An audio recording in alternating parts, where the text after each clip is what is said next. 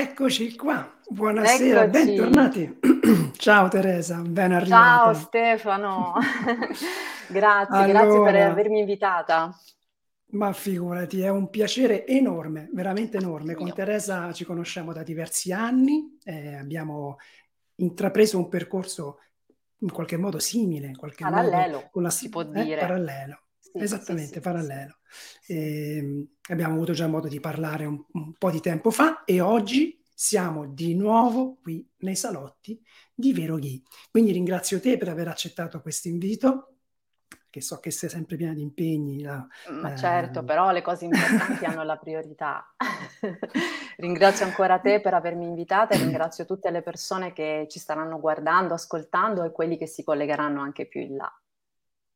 Perfetto. Allora, intanto do il benvenuto anch'io a tutti quanti. Siamo collegati, ricordo che siamo collegati in diretta. Siamo sul canale YouTube di Verochi e, Verochi e sulla pagina Facebook di Verochi. In più, da questa sera nei salotti di Vero Chi ci sarà la possibilità per chi è riuscito a entrare in sala eh, direttamente con noi, abbiamo che degli spettatori proprio in diretta da questi salotti, Teresa.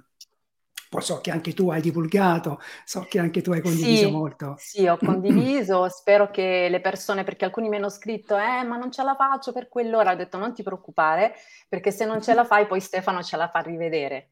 Vero? Assolutamente sì. Benissimo, quindi la condividiamo, poi ecco, la condividiamo sui social, la condivideremo, eh, io la condividerò ancora sulla pagina Instagram e sul mio canale YouTube, per cui, e sulla pagina Facebook, Perfetto. per cui direi iperconnessi. Esatto.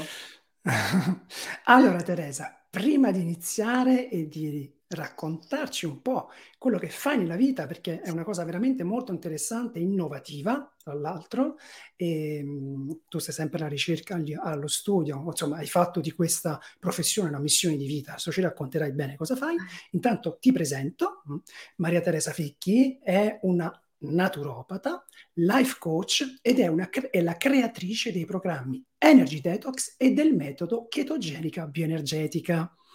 Esatto, mm. grazie. Ora, ma grazie a te e adesso ci spieghi bene un po' tutte queste cose. Come, sì. come nasce la tua passione per l'alimentazione? Come sei arrivata, sei arrivata qui? Eh, la mia passione per l'alimentazione nasce da tantissimo tempo, cioè nella notte dei secoli, forse da quando ero piccola, e non me ne ero neanche resa conto. Racconto, le racconto spesso le cose che mi succedevano da piccola in questa grande famiglia contadina, tutti gli aneddoti no, che mi hanno insegnato un po' a relazionarmi con uh, gli elementi naturali. Per cui io ho eh, diciamo, stabilito subito questo, questo attaccamento, questo, questo, contatto, mio malgrado, perché quando ero piccola ero anche abbastanza restia no? a seguire le mamme, le nonne, io volevo, volevo giocare, volevo fare le cose, invece loro pazientemente mi hanno instillato proprio un seme che poi a un certo punto è, è germogliato e mi ha portato veramente, devo dire, come hai presente quelle, mh, mm, le slavine no? che si alimentano da, da sé, da sole? E così è stato perché io alla fine non ho cercato questo percorso, è lui che ha cercato me, mi ha trovato e devo dire è stato bellissimo perché io ho fatto anche tante altre cose, prima io ho viaggiato tantissimo, ho lavorato anche nel mondo del turismo, ho cercato in tutti i modi di deviare la mia attenzione ma non ce l'ho fatta. E quindi poi ho iniziato di nuovo eh, quello che avevo praticamente messo da parte e ho iniziato, vabbè, gli studi, avevo 19-20 anni quando proprio ho cominciato a praticare con una maestra di shiatsu, eh, osteopata, mi ha insegnato la pranoterapia, quindi io già iniziavo lì. Poi ho fatto la scuola, ho fatto diversi percorsi, diversi studi anche da, auto, da autodidatta, ho frequentato un'accademia di naturopatia bioenergetica, ovvero che si occupava non solo delle delle tecniche ehm, diciamo normali, de, cioè con le erbe, con i fanghi e le terapie di questo, di questo tipo, l'iridologia, ma valutava anche l'impatto delle discipline bioenergetiche nel benessere proprio della salute dell'uomo. Lì mi sono appassionata a questo tipo di cose, però io mi ricordo, te l'ho raccontata nella nostra precedente due anni fa eh, che abbiamo fatto una precedente diretta, ti ho detto che mi mancava qualcosa, mi mancava un, un, un tassello, no? perché sì, c'era la bioenergetica, c'era l'energia, era tutto molto bello, però non capivo perché eh, le persone alla fine stessero bene solo per poco tempo e non si riuscivano mm. a stabilire eh, dei valori concreti di benessere costanti. Avevo capito che stavo eh, ponendo poca attenzione sul discorso dell'alimentazione. Eh, così come purtroppo in molte accademie di naturopatia può succedere, perché si dà tanta importanza a tantissime cose ed è giusto che sia così, perché in naturopatia c'è il concetto proprio di olos, l'uomo è olos, quindi è un concetto a 360 gradi, però c'è da dire anche che si dà veramente poco peso a quello che è il nutrimento, che alla fine non è altro che l'elemento primordiale che tutti noi possiamo con le nostre mani toccare e gestire tutti i giorni, non abbiamo bisogno di conoscenze particolari e tramite il cui eh, riusciamo a cambiare lo stato di cose nella nostra vita. Così è nata la mia passione, insomma, poi ho incominciato a lavorare e ho incominciato a lavorare in diversi studi perché io abitavo in Toscana, collaboravo con l'erboristeria, avevo uno studio mio e nel 2012 sono venuta qua a Monaco di Baviera, ho cominciato a lavorare qui e la lingua è stato un bello scoglio. Immagino. Mamma mia, all'inizio è stato tremendo Stefano, guarda. Mm, Io poi, tra l'altro, mi rifiutavo di, di, fare consulenze in lingua tedesca perché non mi sentivo, uh, diciamo, all'altezza, no? E invece poi con le terapie bioenergetiche tutto è diventato più facile perché le persone hanno recepito l'energia e tante parole non erano necessarie e lì insomma poi è avvenuto un po' un miracolo e quindi adesso lavoro anche qui in, in Germania, a Monaco, lavoro anche con tedeschi, inglesi, insomma un po' di tutto.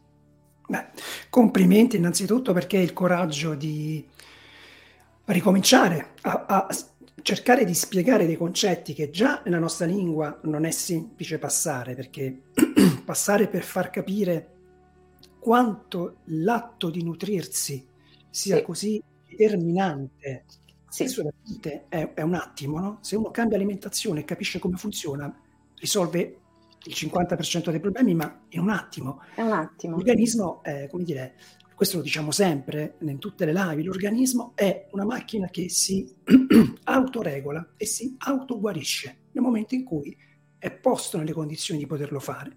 E queste condizioni le diamo noi. Sì, noi, noi ci programmiamo, Stefano, con l'epigenetica.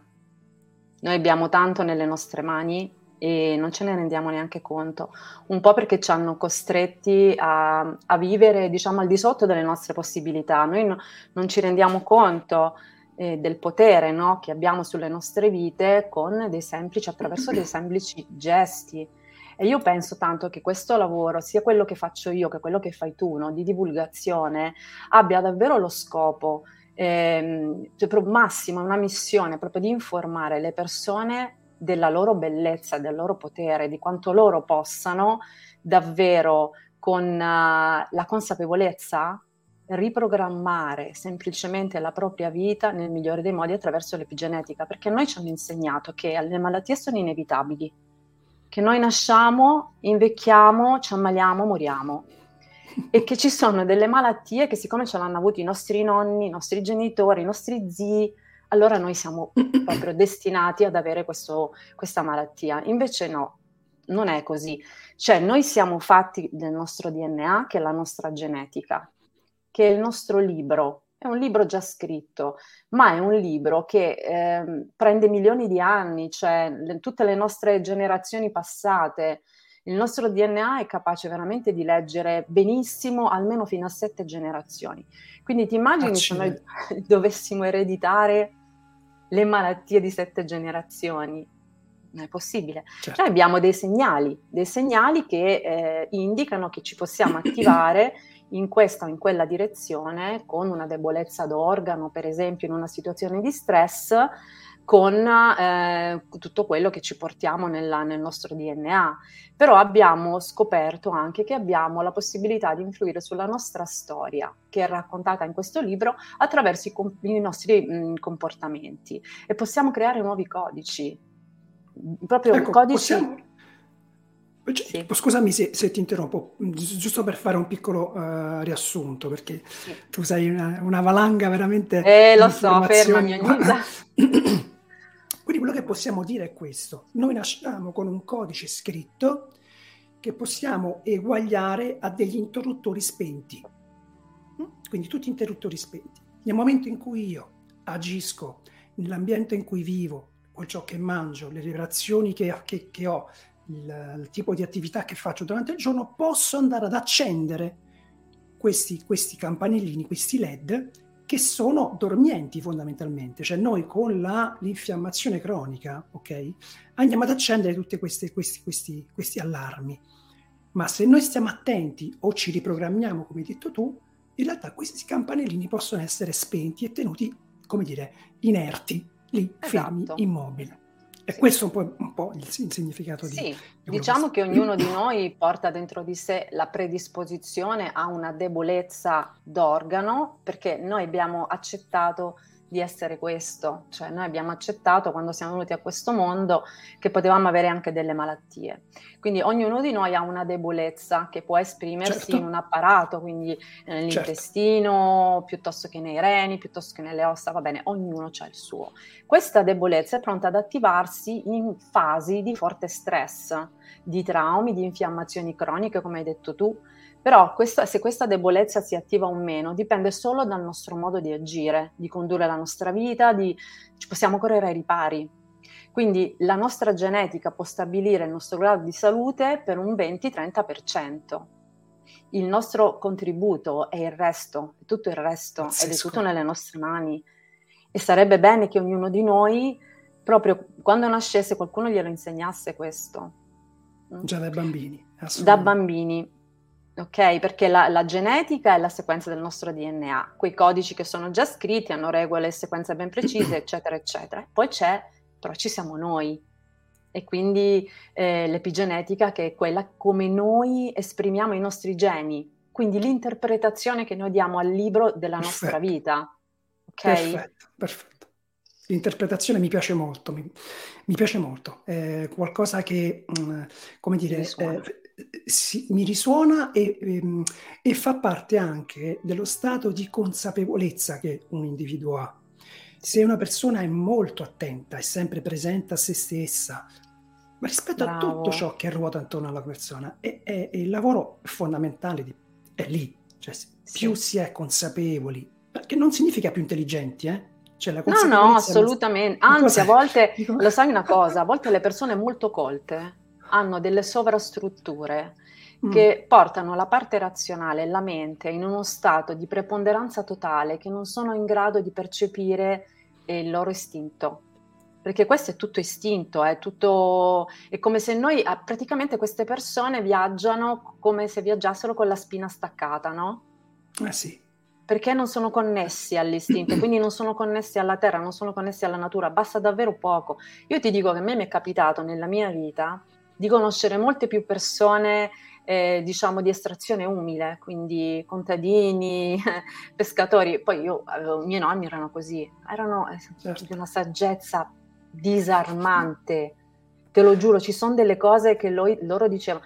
Per esempio, una cosa banale, no? Allora, a te mi è capitato che qualcuno ti dicesse l'appetito viene mangiando. Eh, certo. E sembra una stupidaggine, ma non è vero, perché se... Allora, se tu sei in digiuno, per esempio, può darsi che non hai fame.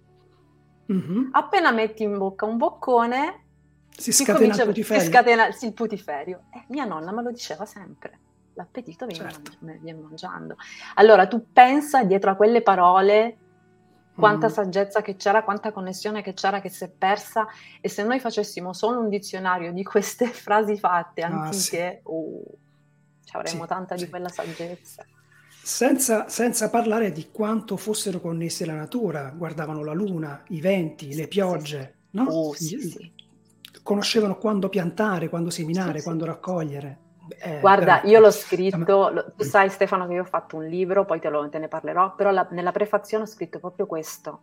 Io ci tenevo che ci fossero delle radici ben presenti e fossero proprio queste, cioè la spiegazione di come i miei nonni, i miei avi o comunque i miei genitori, tutto il mio ambiente, che io sono vissuto in un ambiente contadino, abbia influenzato la mia vita, sebbene inconsapevolmente, mentre io osservavo loro piantare, eh, annaffiare, eh, seminare secondo i cicli della natura. Loro utilizzavano già la biodinamica, non sapevano neanche cosa fosse.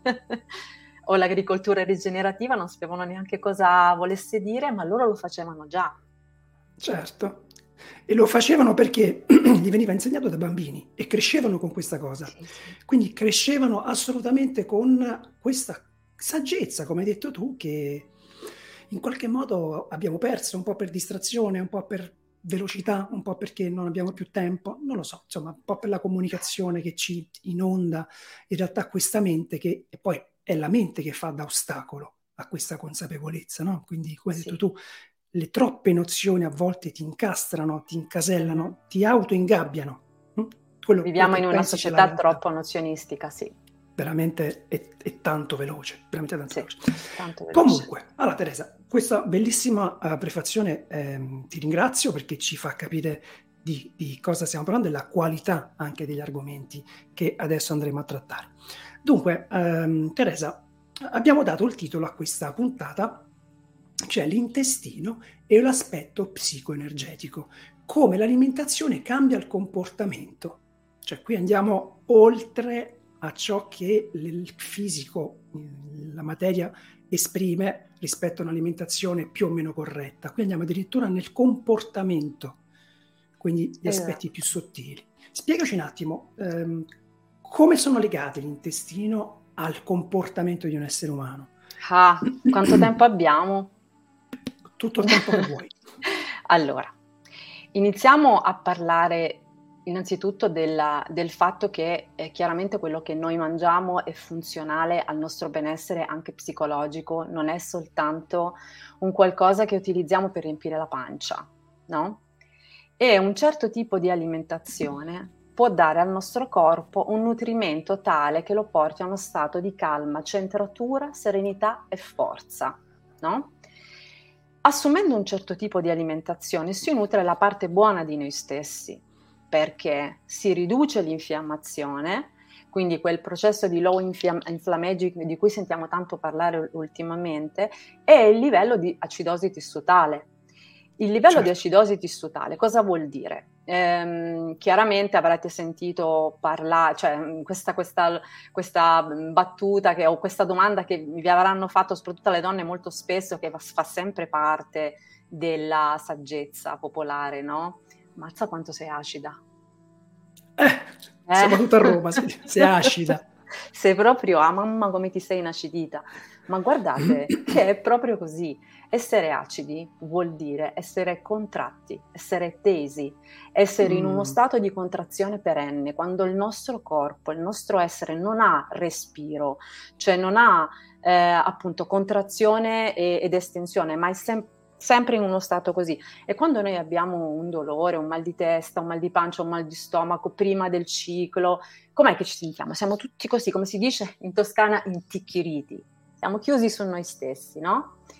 Questa acidosi tissutale che mh, altera i valori del pH va ad alterare anche il, um, la salute dell'intestino, quindi la flora batterica. Già lì scambia e diciamo altera tutti i livelli di dopamina, serotonina, epinefrina, non- norepinefrina, che sono il benessere del primo e del secondo cervello. Attenzione. perfetto, perfetto. Perché sì, perché la, la, serotonina al 95% viene prodotta nella pancia, possiamo ancora parlare di secondo cervello? No, perché noi le emozioni è con quello che, lo, che le sentiamo. Le, alcune persone molto sensitive, molto sensibili, ancora più di altre, lo sento di pancia. Oppure il bambino che ha un problema, la prima cosa che gli fa male è la pancia. Certo. Per cui cerchiamo di capire da queste cose, no? Allora, ehm, il nostro quindi intestino può contare sulla presenza di diversi batteri, sono definiti proprio pso- psicobiotici, come per esempio, non so se hai sentito parlare Stefano, ma forse sì, perché Ghi, no? la Kelmansia mucinifila e il Fecalibacterium prausnitzi, che sono praticamente due batteri probiotici molto importanti nostra, nel nostro intestino, che sono responsabili del metabolismo, ma anche del buon umore sono le guardie del buon umore e questi batteri per esempio sono ghiotti di acido butirrico che è, wow. o butirrato, no? che è un acido grasso a catena corta che viene creato quando i batteri dell'intestino proprio scompongono la fibra. Questi, questo giusto nutrimento che noi diamo ai batteri permette a, a questi esserini, a questi nostri amici di eh, comunicare con il nostro cervello tramite una serie di sostanze che viaggiano dall'intestino al cervello attraverso diverse strade. Diciamo che ci sono tantissime strade di campagna, ma c'è un'autostrada preferenziale che è il nervo vago. Certo. Questo nervo vago fa comunicare nostri, l'intestino con il cervello cambiando così tutti i pensieri, le emozioni. Quindi pensiamo dei batteri amici, quante belle emozioni possono produrre serotonina e quindi quante belle emozioni ci possono regalare perché magari hanno eh, scomposto degli aminoacidi come il triptofano, eccetera, eccetera, sono in perfetta salute. E pensiamo invece cosa può fare un mostriciattolo come uno strafilococco sotto forma di gas. Arriva, crea un pochino di gas, un po' di metano, ehm, una candida oppure un altro tipo di fungo che viene a colonizzare il nostro intestino e produce morfina o produce altre mm. sostanze veramente dopanti per il cervello e queste viaggiano e compongono i nostri pensieri. A volte mi capita di osservare le persone in giro, ti giuro Stefano, non lo faccio apposta, ma oramai credo che sia una deformazione professionale. Mentre ci sono molte persone che osservano i carrelli, ma quello oramai è il livello base, sì. carrelli delle persone. Prima elementare. Prima elementare. No, eh, io quello che osservo molto spesso è quando le persone parlano, come interagiscono, no? A volte eh, è facile giudicare le persone e dire mamma mia che brutto carattere c'ha quella persona, ma perché è così antipatica così aggressiva. Dietro quel comportamento c'è uno stato di salute alterato, molto spesso anche grave di cui la persona non è cosciente. Ok? Ci sono delle persone che creano veramente, eh, fanno vedere i sorci verdi ad altre, ma quella è dovuta alla, alla, salute del loro intestino. Quando riusciamo ad avere questa consapevolezza, forse riusciamo anche ad aiutarli. Sai che tempo fa c'è stato, però sono stati diversi studi che hanno ehm, confermato questo perché hanno fatto praticamente degli studi nelle carceri sì. e sono durati divers- diverso tempo. Non ricordo adesso il numero delle persone che sono state testate, ma è stato un numero importante. Comunque non importa perché la totalità delle persone che erano state testate in questo studio, che è poi uno studio controllato, randomizzato, quindi non osservazionale, è stato proprio uno studio molto molto attento, ha osservato, praticamente ha studiato la composizione intestinale di ciascuna di queste persone, c'era chi veramente erano mh, omicidi seriali, per esempio, serial killer o anche cose peggiori. Tutte queste persone avevano una flora batterica devastata, completamente devastata. Ok? Quindi allora noi cominciamo a pensare dove sta la responsabilità? Nell'intestino che influenza il cervello, nel cervello che influenza l'intestino, o riusciamo a capire che è tutto un lavoro bidirezionale, di scambio di informazioni, quindi questa è una cosa innanzitutto molto importante da capire. E, mh, chiaramente la salute dei nostri batteri intestinali è in grado di influire sullo stato psichico e può essere anche una soluzione proprio per uh, risolvere molti uh, problemi legati alla psicosi. E, uh, diciamo che l'alterazione del microbiota può, la disbiosi, la parassitosi, sono causa di molti disturbi della, della sfera psichica e oggigiorno, sempre di più Stefano, sempre di più, sì. fino sì. all'autismo e oltre, oltre. Anche l'iperattività certo. dei bambini può sì. essere riportata proprio a, anche a dei deficit di sali minerali che l'intestino non riesce, cioè che il nostro corpo non riesce a trasformare magari nell'intestino perché abbiamo questa flora completamente devastata già da piccoli. Per esempio, a molti bambini è stato diagnosticato che, manca, che hanno un deficit di ferro e zolfo a causa della disbiosi. Questo deficit permette il proliferare di batteri patogeni che tolgono poi al corpo questi minerali. E allora poi c'è un'integrazione da fare, vitamina gruppo B, eccetera. Quindi questa già è una da cosa... bambini, già da bambini. Già da... Oh sì, sì, sì, già da bambini. Io ho tanti bambini, tanti bambini. A volte mh, mm, visito le loro mamme e poi visito anche i bambini oppure iniziano i bambini e poi facciamo tutto insieme perché comunque soprattutto se sono molto piccoli hanno bisogno di farlo insieme. E, ehm, allora, innanzitutto c'è sempre davvero, ed è molto triste, questa scarsa consapevolezza dell'importanza dell'allattamento materno. Te lo stavo per no, dire, infatti. Sì, lo so che lo sai, perché tanto lo sappiamo come va a finire.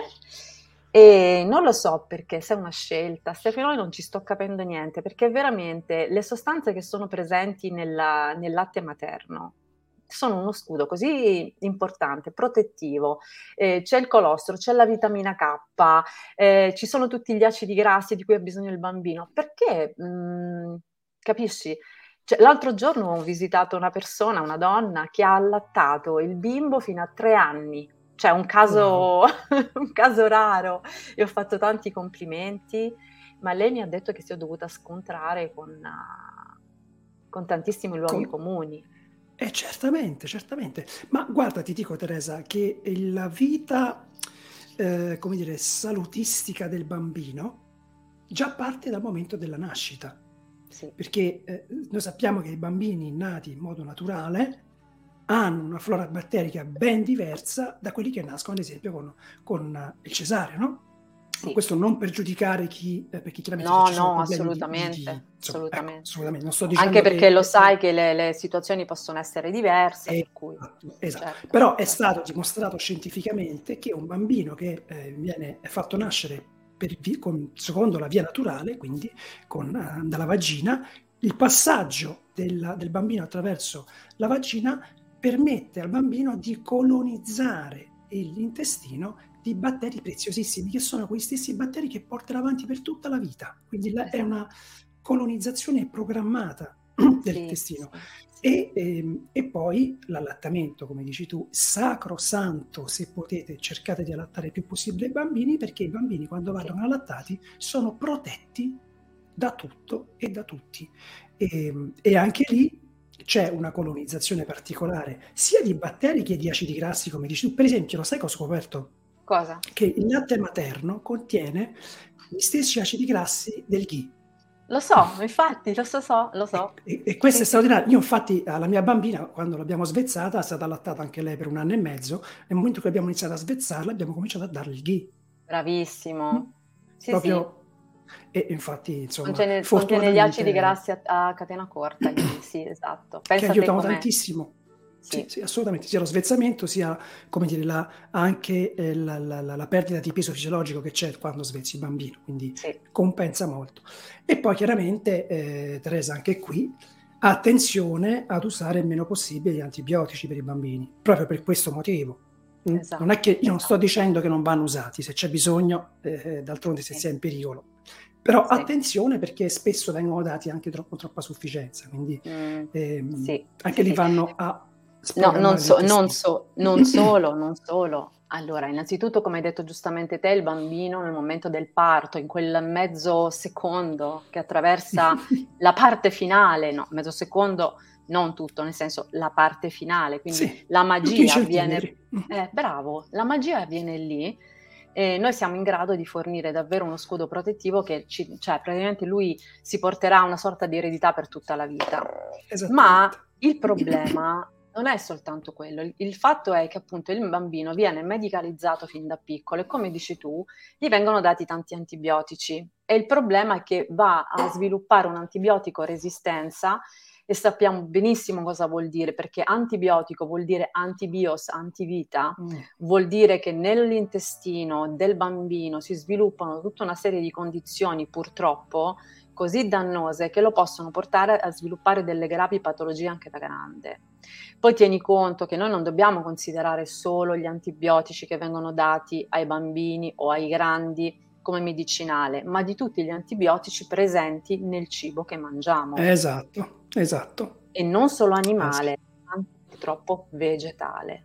per sì. cui eh, siamo arrivati a una condizione in cui bisognerebbe davvero ricorrere all'autoproduzione. perché... eh, ma ci arriveremo, penso che quella è la via ormai segnata, perché comunque chi se n'è accorto mh? Hm, è facile, no? Per chi se n'è accorto è facile avere questa visione.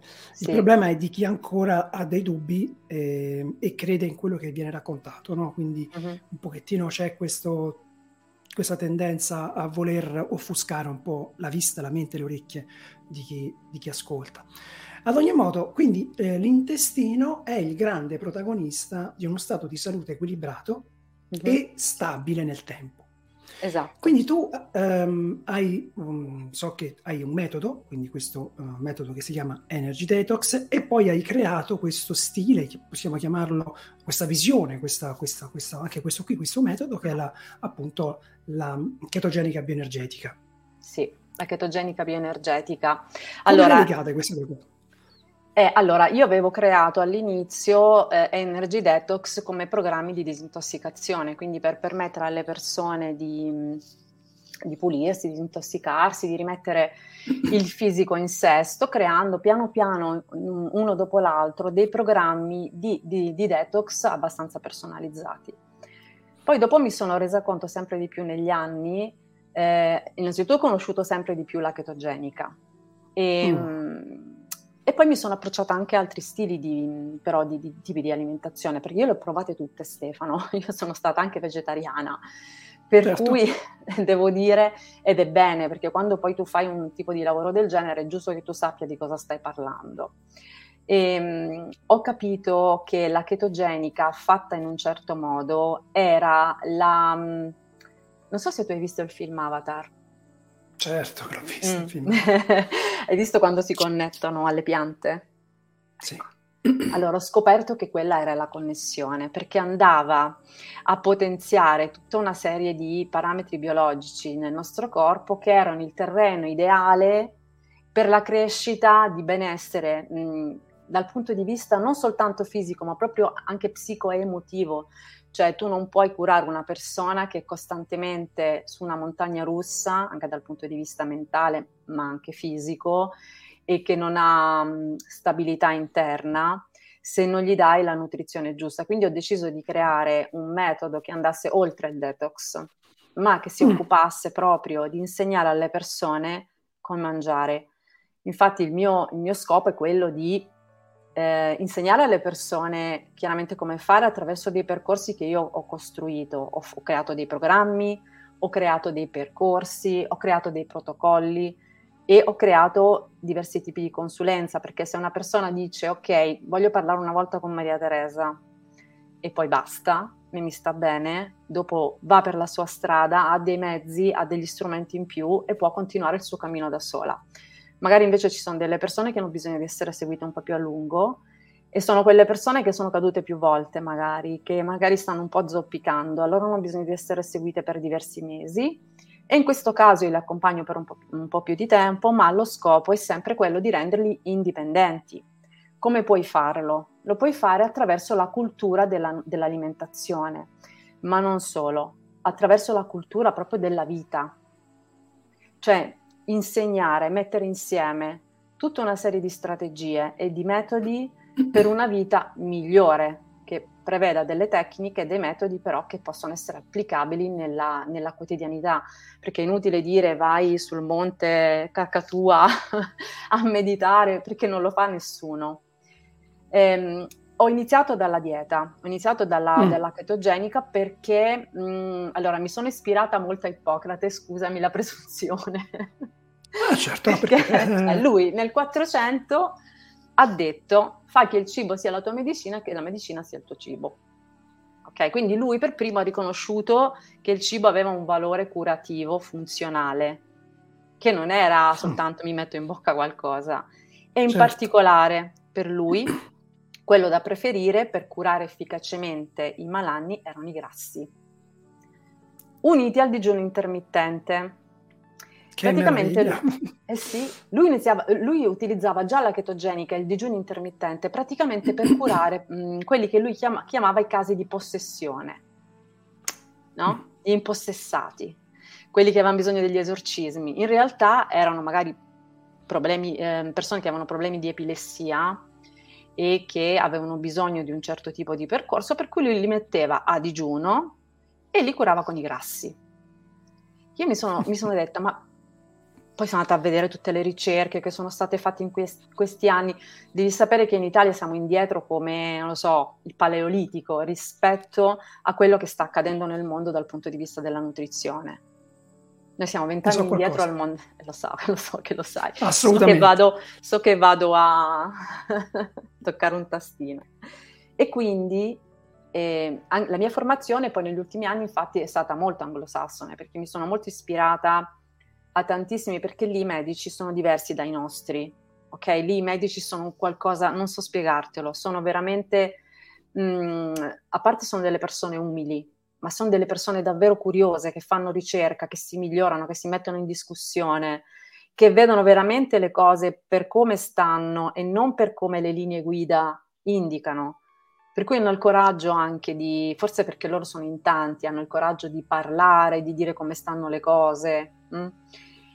Io nel, nella, mia, nella, mia, pratica lavorativa utilizzo un tipo di chetogenica di, di, questo genere, che è una chetogenica nutrizionale, che è quella chetogenica che ho imparato ad utilizzare seguendo anche ehm, tutta questa letteratura e, e medicina anche dal, dal mondo anglosassone, perché io partivo con la medicina tradizionale cinese, qualcosa di ayurvedica, non tanto, più che altro alla medicina tradizionale cinese, sono riuscita a fare delle connessioni con la chetogenica e il benessere, per esempio, dei meridiani, no? Perché se tu, per esempio, prendi una persona che, mm, che ne so, ha sempre freddo, eh, ha sempre tremori, ha paura, impaziente. È triste. Eh, Mm-hmm. Quindi sai già che innanzitutto, per esempio, c'è la loggia metallo che è in difetto. La loggia metallo è una loggia molto importante che governa i visceri, governa il polmone, l'intestino grasso. Allora ci sta che quella persona sia anche stitica o che comunque quella persona abbia dei problemi, per esempio le persone che hanno i disturbi della loggia metallo tendono a non riuscire ad avere una posizione, una postura ferma si devono appoggiare sempre a qualcosa. Allora a me mi basta anche guardare quella persona certo. per capire come sta e capire dove andare a, a, curare quella persona, cioè che cos'è che bisogna sistemare per primo. Ehm, da cosa è dato quel tremore? Da cosa è data quell'impazienza? Il tremore è la paura di vivere o semplicemente il fatto che magari bevi troppi caffè, hai il cortisolo alle stelle e hai degli sbalzi glicemici eh, costanti tutto il giorno, che anche lì però ritorniamo, è come se si fa un balzo continuo tra il corpo e la psiche e il mondo energetico, perché andiamo di nuovo sui reni, quindi scarichiamo l'energia dei reni, i reni non hanno più la forza per sorreggere la nostra vita, camminiamo anche curvi, abbiamo sempre dolori dalla parte bassa della schiena. Ehm, abbiamo, abbiamo, un sacco di paure in, ingiustificate, che sono paure così mh, vaghe, che non, non, ci sappiamo spiegare, abbiamo paura del mondo. E dal punto di vista invece bioenergetico, questo va a toccare il primo e il secondo chakra, che sono il chakra del radicamento e degli affetti che si sviluppano nella prima infanzia. Quindi andare ad indagare anche qual è la relazione che quella persona ha avuto con l'affetto nella prima infanzia, se ha, se ha dovuto eh, sopportare delle situazioni un po' pesanti, se ha avuto dei traumi, quindi si va a fare un percorso a 360 gradi che non coinvolga solo la nutrizione, ma che magari si occupa anche di altri aspetti, per cui possiamo andare a intervenire anche con la floriterapia australiana, le terapie energetiche. Questo è in una, penso di avertelo detto senza respirare due secondi, però te non sì, ma... no, sei, sei bravissima veramente. Mi guarda, viene proprio, ti devo dire sono... quanto. Sì, sì, sì, sì, ma io ti ringrazio, guarda, perché cioè, sei riuscita, come dire, a, a unire dei mondi immensi, eh, qualcosa che spesso si, si tiene in compartimenti stagni, dove uno si occupa di una cosa, uno si occupa di un'altra ma unire l'alimentazione con la bioenergetica, con tutte queste conoscenze delle medicine antiche, della saggezza delle medicine antiche, con la natura, un po' con la fisionomia anche della persona, quindi legare un po' anche l'aspetto fisico al comportamento, alla postura, beh, è veramente un lavoro egregio eh, di cui ti ringrazio e mi auguro con tutto il cuore che questa cosa possa uh, permettere a te di arrivare più persone possibili e più persone possibili arrivare a te. Quindi questo te lo auguro veramente eh, di cuore, Teresa. Grazie Stefano, mm. ho sentito tutto il tuo cuore quando me l'hai detto. Grazie. Io me lo auguro, me lo auguro perché veramente io vorrò lasciare questa vita, Stefano, soltanto dopo che avrò fatto tutto il possibile per migliorare la vita al maggior numero di persone. Questo è la, il mio scopo e la mia missione, spero di riuscirci. E ci sei, ci sei già riuscita. Io mh, quando parlo con te percepisco sicuramente questa, questa trasparenza, eh, percepisco questa bontà, mh, questo voler dare, è un po' la cosa che, che ci unisce, no? oh, sì. cioè, dare incondizionatamente qualcosa che per me ha funzionato e che automaticamente eh, cerco di regalare agli altri. Eh, io volevo ricordare a tutti che si possono comunque iniziare a fare le domande, se qualcuno vuole chiedere qualcosa a Teresa sì. o anche a me ci siamo, quindi potete scrivere sia sui commenti come già stanno facendo eh, in molti su YouTube, sia su Facebook, ma anche qui direttamente in sala. Tu li vedi Stefano? Perché io non li vedo i commenti. Eh? Li vedo, li vedo, non ti preoccupare. Eh, se magari ci sono delle domande me lo dici tu. Assolutamente sì, assolutamente okay. sì. E, senti Teresa, allora in tutto questo, hm, in tutto questo tu hai parlato di Ippocrate che aveva intuito, poi questo questa figura un pochettino, come dire, geniale che ci, ci, arriva un po' per i testi che ci sono arrivati, un po' anche per, per la storia e per eh, le informazioni che arrivano un po' ecco, dalle scuole antiche. Hai, hai, detto che questo medico, questo stregone, chiamiamolo così perché era veramente pazzesco, aveva intuito tante belle cose e tra queste c'era anche l'utilizzo dei grassi, mm, quindi come fonte di sostentamento immediato, fonte di energia e come depurante del corpo, perché i grassi ehm, sono un alimento e un elemento che va uno ad energizzare, a dare una fonte di energia immediata, i buoni grassi, hm? sì, buoni, e certo. ehm, in particolar modo eh, sono anche dei vasi dilatatori. Per esempio, a livello epatico, il ghi, i grassi saturi a catena corta e media, agiscono proprio da depuranti, quindi aprono i dotti biliari per andare poi a, a, a, fa, a permettere al fegato di pulirsi. Infatti tu hai parlato di chetogenica giustamente, ma la chetosi è un processo importantissimo e eh, che deve essere assolutamente attraversato affinché il nostro corpo reinizi a ricordarsi di come utilizzare i grassi come fonte di energia, perché da bambini, e questo l'abbiamo detto tante volte stasera, purtroppo ci hanno programmati a pensare che invece fossero i zuccheri a darci energia, a darci... Poi Te la ricordi quella pubblicità degli anni Ottanta?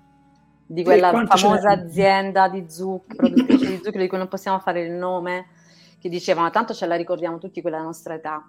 Eh, il cervello ha bisogno di zucchero, lo zucchero ha cervello, non so se te la certo, ricordi. Esatto, esattamente, esattamente. Quindi potete immaginare no, questa questo continuo bombardamento di queste informazioni che ci ha veramente cambiato le abitudini, perché noi lo zucchero lo troviamo ovunque. Se tu arrivi al supermercato, le prime cose che tu trovi all'altezza degli occhi sono merendine, biscotti, eh, Nutella, chi, chi, più, chi, più, ne ha più torte, no? che chiaramente non sono le torte fatte dalla nonna o dalla mamma, hm? sono le torte fatte dall'azienda industriale che programmando quegli ingredienti in modo tale che uno, costino meno le produzioni, due, durino tanto le confezioni e tre, che sconquassino completamente quell'equilibrio di cui hai parlato tu prima, che era l'equilibrio appunto del, dell'insulina, cioè di quell'ormone che fa tanta fatica oggi a cercare di abbassare il più possibile la glicemia nel sangue. Pensa che abbiamo un solo ormone che fa questo. Un solo ormone, altri sette, altri sette invece che fanno l'effetto opposto. Fanno l'effetto opposto, ma c'è una, c'è una, spiegazione perché noi praticamente nella nostra evoluzione, quando eravamo ancora dei primati, insomma, non dei primati, del, delle persone, del, insomma, del paleolitico, insomma, de, degli uomini primitivi, eh, attraverso l'innalzamento della, della, dell'insulina nel sangue riuscivamo ad attivare gli ormoni a, a cortisolo e a, successivamente adrenalina e scappare da un pericolo. Eh certo quello è stato il, la, nostra, la nostra evoluzione è stato fatto così, non per persone che stanno sedute dalla mattina alla sera, che si ingozzano di zuccheri dalla mattina alla sera come se non ci fosse soluzione di continuità. E quando si esatto. parla proprio della, dei supermercati, del marketing, delle cose che noi mangiamo, guarda, io ho fatto una serie di video su YouTube, se le persone sono interessate possono andarsela a guardare, in cui svelo dal momento in cui noi che entriamo in supermercato fin quando arriviamo a casa, tutto quanto quello che, tutte le, le trappole che noi incontriamo e che possiamo assolutamente sfuggire se ne siamo consapevoli, poi le azioni che dobbiamo fare per non incorrere in queste trappole subdole, perché se noi arriviamo deboli in un, per esempio, supermercato a fare la spesa, arriviamo stanchi, arriviamo affamati, saremo sicuramente preda di questa piovra del marketing che avrà già attuato tutte le sue bellissime strategie per poterci prendere e catturare sue, nei suoi tentacoli. Prima di tutto sanno come posizionare le cose nei supermercati, sanno come mettere certo. le, i prodotti, spruzzare i profumi, perché se in un panificio, in un settore panificio di un supermercato non c'è abbastanza profumo di pane, ci sarà profumo di ce pane, lo mettono. ce lo mettono. Se non, sono, non c'è abbastanza profumo di cornetti caldi, ce lo mettono e poi facci caso come sono disposte tutte le cose, delle vere e proprie sì. trappole, mamma mia, fino alla cassa. Alla cassa ti mettono le cose che tu magari coscientemente non compreresti mai, ma che in un attimo di debolezza alla cassa, alla cassa di stanchezza, di noia, magari il bambino ti piange, gli prendi la caramellina, il chewing gum, la barretta di cioccolato, eccetera, non ci fai caso. E tutto eh certo. quanto fatto, no, purtroppo, mi dispiace, non per il nostro bene. Però noi possiamo decidere, possiamo assolutamente decidere. Noi abbiamo una grandissima, un grandissimo strumento di democrazia e di conseguenza possiamo decidere come alimentarci e, certo. e, quando ci hanno detto anche che il zucchero fa bene, i grassi fanno male, non l'hanno fatto per il nostro bene. Anzi, guarda, ti dirò di più, quando tu parli alle persone di ketoni e di chetosi, ah, apriti cielo. Eh sì. Pensano che saranno, stramazzeranno al suolo da un momento all'altro, perché poi tra l'altro nella testa delle persone è stata instillata questa idea che la chetosi è pericolosa perché loro la confondono con la chetoacidosi ma non, cioè, sono due cose completamente diverse. Sai quante volte anche durante le consulenze dico alle persone, allora poi quando poi raggiungerai lo stato di chetosi, eh? Chetosi? no, ma perché mi fai questo? Allora vai a spiegare che cos'è la chetosi. Cioè la chetosi è una cosa che noi abbiamo nel corpo, nella nostra evoluzione, dalla notte dei tempi. Cioè, eh, certo. praticamente accade che quando non c'è abbastanza zucchero, nel nostro corpo ed è uno stato di grazia. Eh, per alimentare il, fami- il fabbisogno energetico, ehm, diciamo, il nostro corpo arriva in aiuto con i corpi chetonici, che sono dei composti che il nostro corpo, il nostro organismo eh, produce eh, da, dai grassi, quindi già che noi per esempio abbiamo un po' di grasso di deposito, no, immagazzinato, il grasso bianco, non quello bruno, non quello che serve per il metabolismo, quello proprio di deposito stantio vecchio, questo si smobilita dalle cellule solo quando noi non abbiamo zucchero eh e, certo. diventa, e diventa carburante per produrre energia, quindi è uno stato di grazia. Questi chetoni dalle cellule vanno nel sangue, poi vengono espulsi con le urine. Cioè non è che il nostro corpo le conserva e non si sa dove vanno a finire, le, le buttiamo fuori con le urine, quelle, quelli che non ci servono. Quelli che ci servono diventano energia pura, quindi eh, la causa della presenza di chetoni è la carenza di insulina, che è, un, è uno stato di da, una condizione da augurarsi. No? Se, noi, se noi non introduciamo gli zuccheri, non parte l'insulina dal pancreas per cercare di liberare il sangue dal pericolosissimo nemico che è lo zucchero. Perché se l'insulina si attiva ed esce nel sangue, è perché deve liberare il sangue dallo zucchero lo deve andare a stoccare dove può essere utile, quindi nei muscoli, per magari, fegato. So, nel fegato, sì, magari, che ne so, devi fare una corsa, devi fare un lavoro, allora hai bisogno di, di, di glucosio e quindi va bene. Però se tu cominci a stare seduto e quindi questo zucchero si è stoccato prima nei muscoli, poi si è stoccato nel fegato, gliene metti dell'altro, l'insulina arriverà alle stelle, tu diventerai eh, una persona che ha disturbi eh, del tipo resistenza insulinica, prediabete, sì. addirittura diabete del tipo 2. Certo, certo, certo. Okay. Ma guarda, ti dico, ti dico, anche una cosa, Teresa, che in realtà chi, chi segue una dieta chetogenica, quindi chi ha un regime eh, di alimentazione che tiene l'insulina bassa e che ha pochi zuccheri in circolo, in realtà io ne conosco di sportivi, anche sportivi professionisti, hanno un'energia pazzesca che deriva dalle proteine e dalla, dai grassi. Ma Una cosa pazzesca. Cioè, anche ehm... perché, no scusami, no, finisce che poi sì, ti sì, dico... Sì, no, vai, vai, vai, vai. No, ma finisci vai. te, poi ti dico perché hanno questa energia.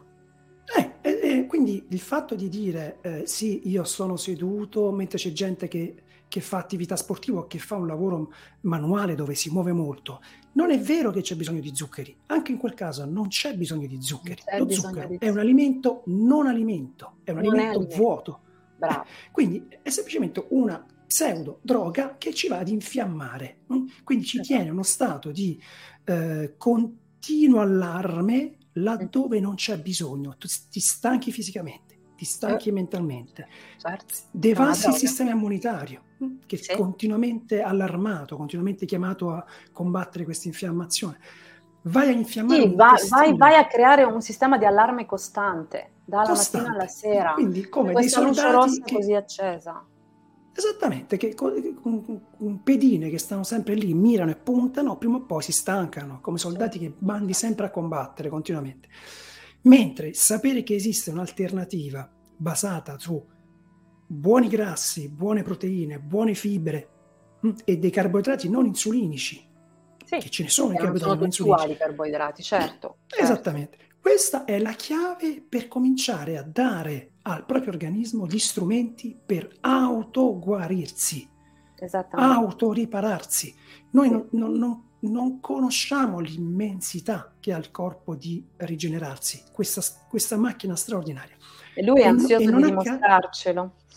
è ansioso di... Tra l'altro il, il corpo è, è, è, come dire, uno strumento a nostro servizio. Lui esegue, ti permette di fare tutto ciò che è nei tuoi intenti.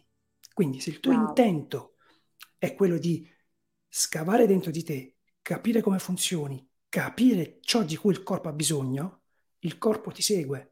Se tu invece sei distratto, sei continuamente ehm, ehm, non sei presente, veloce, non sei presente, non sei presente esatto, ti dimentichi delle cose, ti dimentichi di te stesso, il tuo corpo ti segue. Ma non e può farlo, comunque... lo deve fare per inerzia, per forza. Sì, certo, il corpo è programmato alla sopravvivenza, quindi mette in atto tutta una serie di una serie azioni. Mm, per poter, poter sostenersi. E, um, vai pure, di, di, vai pure ah, eh, No, io ti, ti dicevo che invece, appunto, collegandomi al discorso che fai tu dello zucchero e quindi del corpo, che quando lo... Noi quando introduciamo dello zucchero veramente facciamo Mm, non so, il più grande peccato originale che possiamo fare, non esagero, perché il nostro il corpo ci vuole bene, il corpo ci vuole bene, è quella cosa che ci vuole più bene di tutti e farà di tutto per farci stare bene, nelle sue possibilità. È ovvio che se io ogni giorno gli do del veleno, lui oggi lo stocca qua, domani lo stocca là, dopodomani dove lo mette questo veleno? Allora le persone arrivano e cominciano a dire eh, ho problemi alla schiena, ho problemi di ciclo mestruale, mi cadono i capelli, sono ingrassato, non riesco più a dimagrire, ma come minimo, Stefano, non c'è questa connessione nel capire che quello che hai dato fino ad oggi al tuo corpo è stato veleno e devi assolutamente cambiare strategia adesso, oggi e per sempre. La volta che io mi arrabbio di più quando mi dicono, senti ma lo sa, ormai i miei pazienti lo sanno, eh, non è che dico una cosa, senti ma quanto devo continuare con questa alimentazione? sì, oh, sì. No. Guarda, mi succede la stessa cosa, ma quanto devo prendere, Ghi? che è una medicina. sì, sì è una medicina, vabbè, però... no, esatto. cioè io gli rispondo, io rispondo, fin quando vorrai stare bene? Ma come? Allora vuol dire che quando ritorno a mangiare come prima, sto come prima sì, sì. Cioè, il tuo corpo, se sfiammato, può resistere per un certo periodo di tempo eh, in una sorta di mh, mm, stato di riserva, di, di, energia, di salute e di benessere, però poi si ricasca di nuovo, lì, cioè, ma poi hai fatto tanta fatica per stare bene, magari allora, devi sapere quello che io dico sempre, che in naturopatia c'è una legge non scritta che praticamente sancisce, ma è sperimentabile questa cosa, che poi varia un po' da persona a persona, che per ogni anno di malattia ci vogliono almeno due mesi di cura. Quindi se mi arriva una persona che per vent'anni si è eh, comportata in un certo modo dal punto di vista alimentare o stile di vita, è lecito pensare che dedichi, facciamo un po' i conti, due anni, un anno, due, due mesi, eh, hai capito? Invece molte persone pensano che bastino due o tre mesi di, sì, magari anche in questi due o tre mesi, magari facendo uno sgarro, per poi risolvere il problema. Si incomincia a stare bene, quello sì, ma per dare davvero il via a una condizione di salute costante bisogna cambiare paradigma. Non bisogna capire, per quello che io, questo io voglio fare con questo, con questo metodo, voglio far capire alle persone che non si tratta di fare diete, non si tratta di fare un detox di, di quattro giorni perché devo entrare nel vestito, no. Stiamo parlando proprio di altri parametri, stiamo parlando di certo. riconoscere certo. quello che il nostro corpo fa bene. E, ritornando un, discor- un, attimo al discorso dei chetoni, devi sapere Stefano che eh, questa fonte di energia che noi abbiamo nel corpo non è soltanto una fonte di energia, ma è una molecola antinfiammatoria che è stato provato riesce ad interagire con il nostro DNA e con i nostri mitocondri, è una cosa bellissima, riesce a parlare con le nostre cellule. Wow. Quindi i chetoni non solo producono più energia del glucosio, eh, ma fanno cose molto più importanti. Quindi ehm, cioè noi eh, sono antinfiammatori, eh, smobilitano, smobilitano i grassi viscerali, quelli di deposito. Devi sapere che noi abbiamo un tessuto adiposo bianco, che è quello di, di deposito, e quello bruno, che è però metabolicamente attivo, che ha tanti mitocondri dentro, per questo si dice bruno, a causa della grande presenza di questi, di questi mitocondri. È un grasso funzionale e lavora in due direzioni. Da una parte si converte in energia, da una parte diventa calore corporeo. Infatti molte persone che hanno f- sempre freddo non hanno abbastanza grasso bruno addosso. Questo grasso bruno chiaramente si alimenta di grassi buoni. Infatti ecco perché i bambini, vedi che i bambini hanno sempre caldo, no? Perché sono eh ricchissimi sì. di questi mitocondri, quindi di grasso certo, bruno è una certo. e sono proprio le nostre centrali energetiche della cellula, della cellula. Il nostro cervello e il nostro corpo non ha quindi bisogno di zucchero, ma ha bisogno più che altro di grassi, perché l'assunto che il cervello si possa nutrire solo con gli zuccheri è proprio sbagliato. Sì, sì, sì, sì perché certo. il nostro cervello anche può estrarre energia dai chetoni, che è successo sempre nella storia dell'uomo e che ha permesso la sua evoluzione. È successo nei periodi di carestia, è successo come riserva di sopravvivenza, come energia eh, quando l'uomo doveva trovarsi in situazioni dove doveva ehm, diciamo, agire con estrema prontezza, con calma, con lucidità, per scampare un pericolo e, e, ehm, cioè, è, è, un, è, un, carburante veramente speciale e mh, si, si, dice, si, dice, si calcola che dopo tre giorni di, di digiuno il cervello riceve il 25% del fabbisogno energetico dai chetoni, che può arrivare fino a un 60% quando si fa un digiuno ancora più lungo. Pensa a te. Quindi che cosa succede? Che il nostro cervello può andare a glucosio, tra virgolette, anche quando, perché il cervello ha bisogno di glucosio, è vero, ma può andare a glucosio anche quando noi gli diamo lo zucchero. Eh perché certo. noi il glucosio, come dicevi tu, non lo ingeriamo col cibo, ma lo produce il corpo e lo produce attraverso i grassi e attraverso alcuni aminoacidi per mezzo di un processo che si chiama gluconeogenesi. Se lo produce da solo ed è bravissimo in questo, cioè dalle ecco. proteine ecco. e dai grassi ok? Perfetto. Quindi... Ed ecco dimostrato perché la chetogenica funziona. Io tra l'altro, eh, Teresa, tu hai parlato di grasso bruno. Ecco, mh, mm, questo tipo di grasso, che è la fonte di energia stabile, disponibile sempre per il corpo, è stata la base del mio progetto Vero Ghi. Cioè, io mi sono andato a studiare come il ghee eh, viene fatto, cosa contiene e perché per migliaia di anni i più saggi medici della storia hanno utilizzato, lo hanno utilizzato per tutte le terapie. Mm? Quando ho scoperto questa cosa ho detto, beh, attenzione, questa cosa va raccontata, va detta e va fatta provare. Bravo. Allora ho creato questo prodotto, ho cercato... Che stupendo uh, Stefano, hai fatto un lavoro veramente... Poi se, se, se, ti va in, in, sintesi ridici un pochino la, la specialità del tuo ghee perché voglio sì. che anche le persone che ci seguono lo, lo repetita Juventus, insomma. sì, esatto. Nell'andarla a creare, eh, Teresa, sono andato a cercare ovviamente la materia prima più preziosa, sublime, la materia prima che la natura ci dona così com'è, senza intervento di macchine, processi industriali. Cioè, io prendo, Meraviglia. pensa, mi faccio fare il latte da mucche che svezzano i loro vitelli. Ah, che bello. Ok? Prima regola. Mucche al pascolo solo italiane che mangiano erba falciata e fieno biologico. Questo latte viene munto, viene messo immediatamente a decantare eh, per l'affioramento naturale delle panne, quindi senza Quanto tempo sta a decantare? 40, eh, dalle 30 alle 36 ore. Quindi viene fatto decantare e quindi le panne, la parte grassa affiora. Prendiamo queste panne, le sbattiamo, quindi eh, creiamo la zangola tu con la zangola con la zangola, no? viene sbattuta in modo che si aprono le molecole di grasso e con quel zangolato noi ci facciamo, prendiamo questo zangolato non pastorizzato, attenzione, non lo faccio pastorizzare, e ci faccio il ghee. Quindi il ghee deriva Quindi, da burro dal latte crudo. Esattamente, biologico. Che... Esattamente. Pazzesco, pazzesco. Esattamente. Ecco perché è questo... così buono. sì, sì, è, è, è, buono, ho avuto la fortuna di, eh, o il buon karma, insomma, di, eh, di aver... Eh, il karma si guadagna. Il karma si guadagna. sì, si guadagna, certo, sì, sì.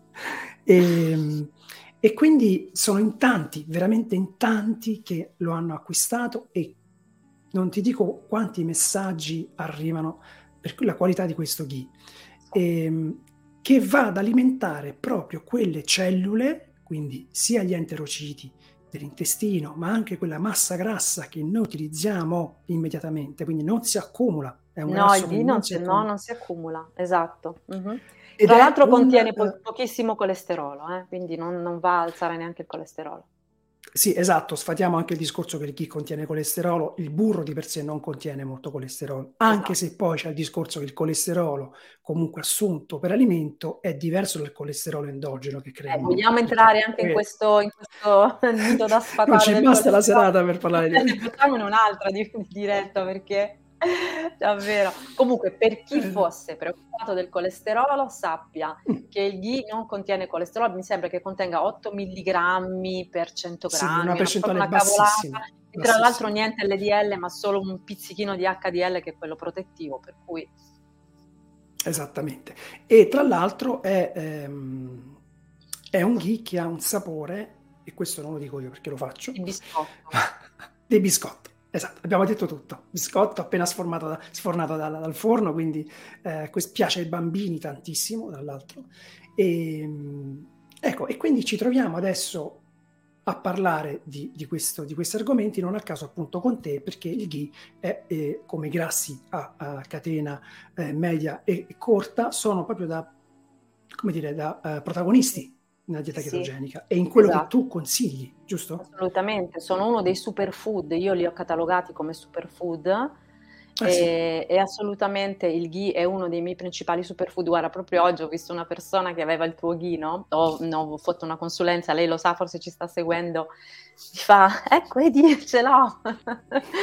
e ha detto, ma quasi veramente molte, molte persone che, che, che, incontro nelle mie consulenze hanno conosciuto il tuo ghee e ne sono rimaste incantate, sono diventate dipendenti, sono preoccupate, dicono come non doveva sviluppare dipendenza. Però io... Invece no, il vero, il vero ghee lo fa, lo fa, lo fa assolutamente. Lo fa perché va, allora, va a eh, stimolare dei neuroni dei... Allora, posso, ti posso dare uno slogan, Stefano? Lo puoi, lo puoi utilizzare. Vai. Vero chi sblocca i ricordi. Mamma mia, sia bellissimo. Questo lo segniamo, regia, segniamo questa Segnala. cosa. Sai, quando ti sblocco una cosa nel videogioco, lui sblocca i ricordi, perché io cioè, l'ho provato e devo dire che mi sblocca chiudo gli occhi, la nonna, le torte, le crostate, il biscotto, tantissime cose. Pensa che c'è stata una persona che ha detto che ehm, ha il sapore di mamma. Eh, questo è un altro slogan. Sapore, di, sapore mamma. di mamma. E sblocca i ricordi. Questo è vero, eh? questo è assolutamente vero. E Senti, guarda Teresa. che diventa, diventa terapeutico eh, anche questo, quindi. Assolutamente, assolutamente. Eh sì, l'aspetto emotivo è fondamentale e se andiamo, torniamo a, quei, a quelle sensazioni, tutto è più facile. Allora, poi ti, faccio vedere, poi ti faccio vedere cosa io vedo nel GHI. Comunque, dimmi, cosa mi volevi chiedere? Ti volevo chiedere, siccome è un'ora e sette, quasi otto che parliamo, ah, sì, mh? sì. Vogliamo cominciare a vedere qualche domanda? Eh sì, ma abbiamo sì. tutto il tempo che vogliamo, quindi serena, okay. tranquilla. Se tu non hai da fare, siamo qua. No, Piove anche, cioè, quindi dove vuoi che vada? allora, abbiamo qualche domanda. Hm? Sì. Cominciamo dalla prima, vediamo un po' se riusciamo a rispondere. Allora, Glauco ci dice, eh, fa bene il digiuno un giorno alla settimana per disintossicarsi? Guardami. Glauco. Che gli diciamo? Sì. Assolutamente è una delle pratiche che io consiglio mie, nel mio metodo e spesso cerco di vincere anche le resistenze di molte persone e spingere al digiuno intermittente, inteso proprio come una finestra terapeutica di, mm, diciamo, di, di astinenza dal cibo eh, per iniziare, almeno diciamo, cominciando da un piccolo digiuno anche di soltanto di 12 ore, a eh, dare una uh, uno stop, una pausa al nostro organismo, al nostro fegato, ai nostri organi digestivi e fare in modo, siccome noi ehm, rispondo a Glauco, ma penso lo vogliono sapere in tanti, ehm, perché molti mi dicono: Ma mangiare la sera è la stessa cosa che mangiare di giorno. Ci sono molti nutrizionisti che dicono che se faccio lo fa, ma buffo la sera e mangio, non mangio niente di giorno è la stessa cosa. Non è così, perché noi dobbiamo considerare la biologia una, della persona, ma soprattutto i suoi cicli biologici, i suoi cicli circadiani noi siamo programmati geneticamente per fare delle cose, siamo più attivi nella prima parte della giornata, meno attivi nella seconda. Nella prima parte della giornata siamo più predisposti ad accogliere e costruire, quindi abbiamo una fase costruttiva. Nella seconda fase della giornata, nella seconda e ultima parte della giornata, a eliminare. Quindi se si riesce quantomeno a iniziare a fare un percorso di digiuno intermittente, anticipando sempre di più l'ora della cena, portandola anche verso le 6, quindi alle 6 magari uno non ha tanta fame, ha voglia di fare più che altro uno spuntino. Però se mh, si mangia a quell'ora e si incomincia già a fare, non so, un digiuno intermittente fino al mattino dopo alle 8, parliamo già di 14 ore, magari si, mh, si, può prolungare fino alle 10, quindi parliamo di 16 ore. Comunque avvicinarsi in questo modo molto naturale al digiuno intermittente, non può fare altro che bene. Tra l'altro, eh, più che una volta a settimana si può fare, si può fare le volte che si sente. Ognuno lo faccia come crede, nel senso, ehm, chiaramente, allora, c'è da dire una cosa, se noi parliamo di digiuno tout court, allora bisogna fare un programma ben stabilito, bisogna essere seguiti. Questo lo diciamo sempre. Però il digiuno intermittente, assolutamente, è una cosa così naturale di cui l'uomo ha approfittato per millenni quando non aveva niente da mangiare e attivava la produzione di chetoni. Quindi io sì, lo consiglio, lo consiglio spassionatamente, senza nessuna controindicazione, soprattutto la sera. Tu comincia a farlo e vedrai le, i giorni che lo fai come dormi meglio la notte e come Garantito. ti svegli meglio, vero? Senza occhiaie, senza... Eh.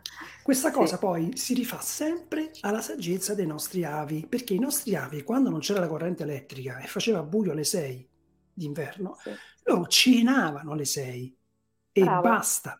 Andava avanti la mattina alle 4 e mezza, alle 5 di mattina facevano un pranzo, perché poi sì. aspettavano una giornata di, a, al terreno. Quindi questa cosa l- la sapevano già e oh, sì. la portavano avanti in questo modo. Poi noi abbiamo traslato sempre più avanti perché abbiamo corrente elettrica, televisione, film, mm. cioè arriviamo a cenare anche alle 11 di sera quando il nostro stomaco, e questo lo dice la medicina cinese, è out, è spento, è, spento, è chiuso. anche l'acqua. Quindi tutto quello che mangiamo si crea tossine, gonfiore, stanchezza, letargia, si, cioè, non dormiamo. Quindi provate a, fare come ha detto Teresa, cercate di alleggerire sempre di più la cena. Io conosco persone che non cenano da anni. Sì, anch'io, anch'io non ceno. Io, no, io oggi non ho cenato. Eh, eh, ma sto proprio bene, ma, ma, mi vedete, ma vi sembro, vabbè, forse un po' matta, però non, non no. energia, giusto? Una meravigliosa no, pazza. Guarda, io Stefano, non è tantissimo tempo che non ceno, eh? è qualche anno. E ceno Beh, quando magari eh. sono nel, con gli amici o così. Certo, Ma certo. il benessere che ne ho ricavato, cioè io, mi, io ho 50 anni, però mi sento che veramente non sono mai stata così in forma come ora. Proprio mi sento proprio piena di vita, piena di energia. Quindi chetogenica, digiuno intermittente, assolutamente consigliato. E idratarsi bene, mi raccomando, bere ah, bene. Sì, eh, non abbiamo parlato dell'idratazione, non c'è stato tempo. Non c'è tempo, sì. sì. Comunque anche il ghee idrata, se vogliamo. Assolutamente, è un secondo tipo di acqua. Il ghee va proprio ad idratare le cellule, sì. sì. Brava. Grassi ed acqua sono fondamentali per l'idratazione. Assolutamente. E se avete l'intestino bloccato e la sera siete anche in digiuno intermittente, potete comunque bervi una tazza d'acqua calda con un pochino di ghee per sbloccare anche l'intestino il giorno dopo. Ottimo. Io lo, lo faccio anche con un po' di limone, sai, perfetto. Perfetto, andiamo avanti alla successiva uh, domanda. Sil Zam, così è scritto, qua dice potete elencare i classi buoni, oltre a ghee e l'olio di cocco, hm, che adesso si sente parlare anche di olio di cocco, quindi sempre la sì. stessa, anche se è vegetale, comunque contiene bene o male, non gli stessi grassi, ma gran parte no. di buoni, buoni grassi, catena sì, media sì, soprattutto. Sì. Quali sono gli altri grassi che possiamo consigliare? Ma eh, da, dal punto di vista del condimento, io utilizzo questi, utilizzo gli MCT, che sono beh, degli oli particolari che vanno ad, attivi- ad, attivare la produzione di chetoni, che considero come superfood, ma io utilizzo anche grassi animali come il sego di manzo o il lardo, lo strutto, per delle cotture importanti, cioè quando devo alzare la temperatura, perché hanno non soltanto una temperatura, cioè un punto di fumo molto alto, non irrancidiscono, non creano composti cancerogeni, ma sono molto nutrienti dal punto di vista dei grassi animali, ma invece dal punto di vista dei grassi vegetali assolutamente il ghee ehm, l'olio di, di cocco. cocco, burro di cocco e a crudo l'olio extravergine d'oliva, anche se è un olio vegetale, comunque ha ehm, delle buone caratteristiche anche dal punto di vista della, dell'acido oleico, eh, molte vitamine liposolubili molto interessanti e anche un, un corretto apporto di omega 3. Ecco, anche gli omega 3 sono molto importanti. Sì, no? sì, il, sì. Poi chiaramente diciamo... se parliamo di grassi, nei presenti nei cibi c'è il salmone, ci sono le carni grasse, eh, grass Ah, utilizzo anche il burro io, io lo utilizzo il burro. E lo utilizzo, mh, deve essere sempre un burro grass fed ovviamente, cioè un, certo. cosa vuol dire? Non è per fare gli alternativi, eh. grass fed vuol, vuol dire di mucche allevate al pascolo che si sono nutrite d'erba d'estate e fieno in inverno perché hanno un contenuto molto, molto presente e molto alto di acidi grassi essenziali di acido butirrico, di, di, di omega 3 molto presenti in, in, questo burro piuttosto che in un burro di una produzione industriale. Non solo questo, questo, ma... Scusami Teresa, questo te faccio solo un inciso. Sì. L'ho dimostrato, ho fatto fare l'analisi chiaramente del profilo, profilacidico a Beroghi ah. ed, è, ed è, abbiamo dimostrato, ce l'ho proprio nel computer questa analisi, che il ghee come vero ghee fatto da mucche a pascolo ha il ben tre volte il contenuto di, di acido butirrico, acido linoleico, acido caprilico, ce n'ha tre volte gli altri ghee che io ho messo sulla bilancia. Quindi quello che dici tu è vero, la mucca levata al pascolo ha una uh, dona al, al, al, burro, quindi al latte e al burro, un quantitativo di nutrienti assolutamente diverso dal burro uh, industriale. Assolutamente. Proprio... Sì, sì. D'altronde siamo ciò che mangiamo, parla anche per gli animali, no? Quindi... Vale anche per gli animali, per il loro benessere, se vogliamo parlare di benessere animale sarebbe molto importante davvero che incominciass- incominciassimo a occuparci anche di questo, di, pro- di produrre, in Italia si sta cominciando a passi molto timidi a creare questa agricoltura rigenerativa, sfruttando anche la presenza dell'animale sul territorio, per cui le mucche che vanno a creare, le mucche, le pecore, le capre, insomma, che vanno a creare l'humus nel terreno, quindi diventa tutto quanto, eh, appunto, si rigenera. E questa sarebbe la risposta a tante domande di oggi che stanno veramente... Eh, non stanno avendo risposte, anzi, st- non hai visto che cosa ci stanno proponendo Stefano? Sì, per cui sì. lasciamo ah. Per favore, non apriamo questo no, capitolo no, perché no. altrimenti... No, no, no. Però guarda, cioè, è tutto lì, ce allora. l'avremmo lì. Esatto, esatto, esatto, ci complichiamo la vita. Allora, eh, Antonella, Antonella ci chiede, sono intollerante alla caseina di mucca. Il ghee contiene caseina? Beh, no, ovviamente il ghee nasce con l'intento proprio di dare all'organismo qualcosa privo assolutamente di caseina e privo di lattosio. Quindi gli elementi che irrancidiscono e che creano poi anche ostacolo alla digestione, oltre che a tante intolleranze, non ci sono. Infatti il ghee può essere consumato dai bambini in svezzamento fino, fino a tutta, fino la vita. tutta la vita. 90, 100 anni, per tutta la vita. Assolutamente Quindi, sì, sì. Antonella, se vuoi qualcosa di assolutamente privo di caseina e di lattosio, prova ad assaggiare il ghee e il tuo corpo risponderà, te lo dirà, che è perfettamente compatibile. Ok? Poi, poi, poi, poi, poi, vediamo un po'. Eh, Caterina, eh, dove si possono trovare le carni grass fed? Eh, devi fare ecco, una ricerca. Allora, devi fare una ricerca. Eh, io ho scoperto che nei macellai locali eh, ci sono dei piccoli tesori nascosti nelle macellerie nei nostri paesi. Noi non lo sappiamo, ma magari loro stanno già mh, portando sui loro banconi la carne grass fed. Quindi, eh, innanzitutto, informatevi sempre nella vostra zona, in maniera da non dover fare delle ricerche troppo lontane da voi eh, chiaramente dovete essere sicuri eh, degli allevamenti, che quindi siano degli allevamenti di un certo tipo. Eh, altrimenti online trovate tantissime sezioni grass fed in Italia. C'è allora non, c'è grass fed Italia, c'è pascol.it, ce ne sono veramente tanti. So, c'è proprio anche una macelleria che oramai è diventata anche secondo me troppo famosa di Torino, che mm, eh, mi sembra si chiami Marco ed Elisa, che ehm, eh, tanto ormai è iperconosciuta, che produce e spedisce in tutta Italia, ma stanno aumentando veramente a dismisura. Bene, bene, buono a sapersi. Sì. Poi abbiamo Pamela. Pamela ci chiede, eh, questa mattina ho dimenticato di chiedere a Maria Teresa cosa ne pensava no, Pamela. Eccola qua. Secondo alcune teorie altamente infiammatoria. Infiammatoria, sì. Allora sì, è, anti, è, è infiammatoria eh, sia perché per la natura della carne, sia perché è molto simile alla carne umana, sia perché si tratta di un animale monogastrico che quindi non riesce a trasformare ehm, i, i, nutrienti, ehm, quello che mangia in acidi grassi omega 3, infatti nella carne di maiale molto pres- sono molto presenti gli omega 6, quindi è, è infiammatoria dal punto di vista della digestione è molto complicata e quindi molto pesante, eh, va a spegnere il fuoco digestivo, non lo va tanto ad accendere. Quindi sì, lo puoi mangiare la carne di maiale, anche allora il grasso di maiale è un'altra cosa, cioè il, ehm, il lardo, lo strutto ehm, sono totalmente grasso, quindi eh, hanno delle, delle, dei, dei, sistemi di, di assimilazione dal punto di vista del corpo totalmente diversi. Addirittura mi pare che il lardo, adesso non ricordo se il lardo o lo strutto siano uno dei grassi animali più digeribili che ci siano, ma la carne di maiale, quindi soprattutto quella trasformata, se mi parli di salami, se mi parli di insaccati, no, non, non vanno bene assolutamente. Se poi una volta che uno si è sfiammato ogni tanto se lo vuole concedere, lo può fare, però io non la consiglio su base regolare.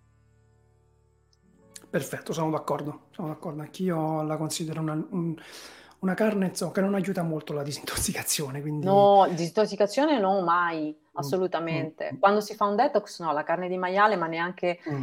in quel caso io non faccio neanche cucinare per un certo periodo, anche perché poi è difficile davvero trovare dei maiali che siano cresciuti allo stato brado. La carne di maiale è prettamente intensiva, per cui è stata, comunque mm. sono animali che sono alimentati solo con mais, soia, eh, e quindi sono veramente infiammanti quelle carni, io non ve le mm, consiglio. Mm, sì, Soprattutto sì. per te, Pamela, ti ricordi abbiamo parlato del gruppo sanguigno stamattina? Non va bene la carne di maiale. Perfetto. Andiamo a Francesca, che in realtà fa due domande. Una domanda abbiamo già risposto perché ci chiede per chi è intollerante al lattosio il ghi va bene, sì ovviamente sì. devi assolutamente assumere il ghee, e invece ci chiede che tipo di alimenti dobbiamo mangiare per avere il grasso bruno. E ha la sindrome di Gilbert. Francesca. Allora, Quindi, eh, sì. il discorso del grasso bruno è, è, è, diciamo, è, collegato appunto al discorso della chetogenica. Non è tanto intanto quali alimenti dobbiamo mangiare, bisogna capire un attimo il corpo in quali condizioni è in questo momento. Per esempio, se tu hai bisogno, hai un metabolismo rallentato, allora io quello che ti consiglio prima di fare un percorso di detox di qualche giorno, magari di alleggerire un po' gli organi e in questo modo preparare diciamo, il tuo corpo a una sana nutrizione e poi partire con una dieta chetogenica. Una dieta chetogenica, attenzione, pulita, nutrizionale, appunto come dicevamo prima, eh, non eh, piena di mozzarelle, eh, bacon, come molto spesso si vede in questi social dove si, si processa, si, si professa la, la, dieta chetogenica, ma non è assolutamente nutrizionale e non aiuta a formare il grasso bruno. Per formare il grasso bruno bisogna mangiare i grassi buoni. Però anche lì, appunto, un, va, va, visto nel contesto perché bisogna capire anche qual è il tuo obiettivo. Cioè, se tu, per esempio, devi anche dimagrire, è logico che lì io non, non guardo mai le calorie, non, non, conto le calorie, conto proprio la, la qualità del cibo che si mangia, però è logico che se devi perdere peso e introduci troppo nutrimento rispetto all'attività che fai, che sia un grasso buono o no, mm, non puoi perdere peso. Quindi bisogna capire un attimo qual è il tuo obiettivo. Se invece si tratta solo di sfiammare il corpo, allora è molto semplice mangia i cibi che si mangiano nella chetogenica nutrizionale, quindi dai spazio ai grassi buoni, alle fibre, come ha detto Stefano prima, a un quantitativo corretto di proteine che non dovrebbe essere diciamo elevato, dovrebbe rappresentare un 20-25% dell'apporto calorico giornaliero e bisogna vedere se sei una donna, appunto sei una donna, quanti anni hai, eh, il tipo di movimento che fai, se sei menopausa, comunque intorno a un grammo di proteine per chilo corporeo. Un grammo di proteina non vuol dire un grammo di alimento, vuol dire a un grammo di proteine contenute in un alimento, quindi che può essere, eh, che ne so, per esempio in una fetta di carne di 100 grammi ci sono 20 grammi di proteine. Quindi devi fare un po' un, uh, un conto, però capito, bisogna veramente capire qual è il tuo focus e qual è il tuo obiettivo. In linea di massima, grasso bruno vuol dire eh, mangiare grassi buoni, ma anche fare un po' di movimento che vada a stimolare i mitocondri, a ossigenare di nuovo le cellule, a ossigenare i muscoli. E poi, per esempio, come ho scritto nel libro, ci sono molte attività che possono essere fatte per aumentare il grasso bruno, tra cui, per esempio, la pratica delle docce fredde. Però quello bisogna vedere se sei portata a farle, se hai voglia di farle, insomma, t- tutto un quadro che può, che può aiutarti in questo senso. Sì, anche lì ehm, il contatto di, della, diciamo, di fare queste docce fredde bisogna anche capire, dimmi se sbaglio, Teresa, se la tua costituzione in questo momento te lo permette, come hai detto tu, se io sono una persona che soffro molto il freddo, ho poca energia, ho poche riserve. Sì, sì, assolutamente, assolutamente. Per quello io dico sempre, allora, innanzitutto nessuno farà una doccia fredda se non se lo sente Stefano, eh? perché è una cosa certo. davvero molto personale, davvero... Eh, io ho cominciato la pratica delle... Io sono una persona freddolosa, mm. Ho incominciato la pratica delle docce fredde, eh, mi ricordo in primavera, quando comunque già il tempo lo permetteva, mh, mm, ma piano piano, cioè ecco. cominciando da, da, dai piedi, le mani, perché io ci mettevo due ore ad entrare nella, nel mare. Ecco. Cioè, ero l'incubo ah. della mia famiglia, perché tipo mezzo centimetro ogni ora, ti giuro. L'ho fatto anche per quello, ho detto non è possibile, sono nata al mare e non riesco a entrare nell'acqua.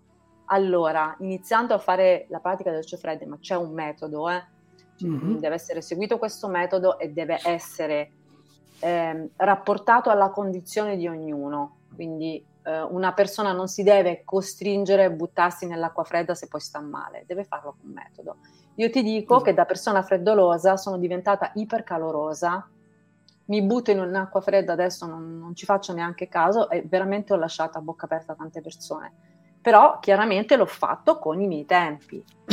Lo spiego nel libro come si fa, per cui se avete voglia di uh, approcciarvi al metodo, c'è il libro di Wim Hof che lo spiega benissimo e io ho fatto una piccola sintesi che può essere applicata nel momento in cui una persona si sente di farlo. Mm, con cautela. Perfetto, perfetto. Però quello sì, è... Effett...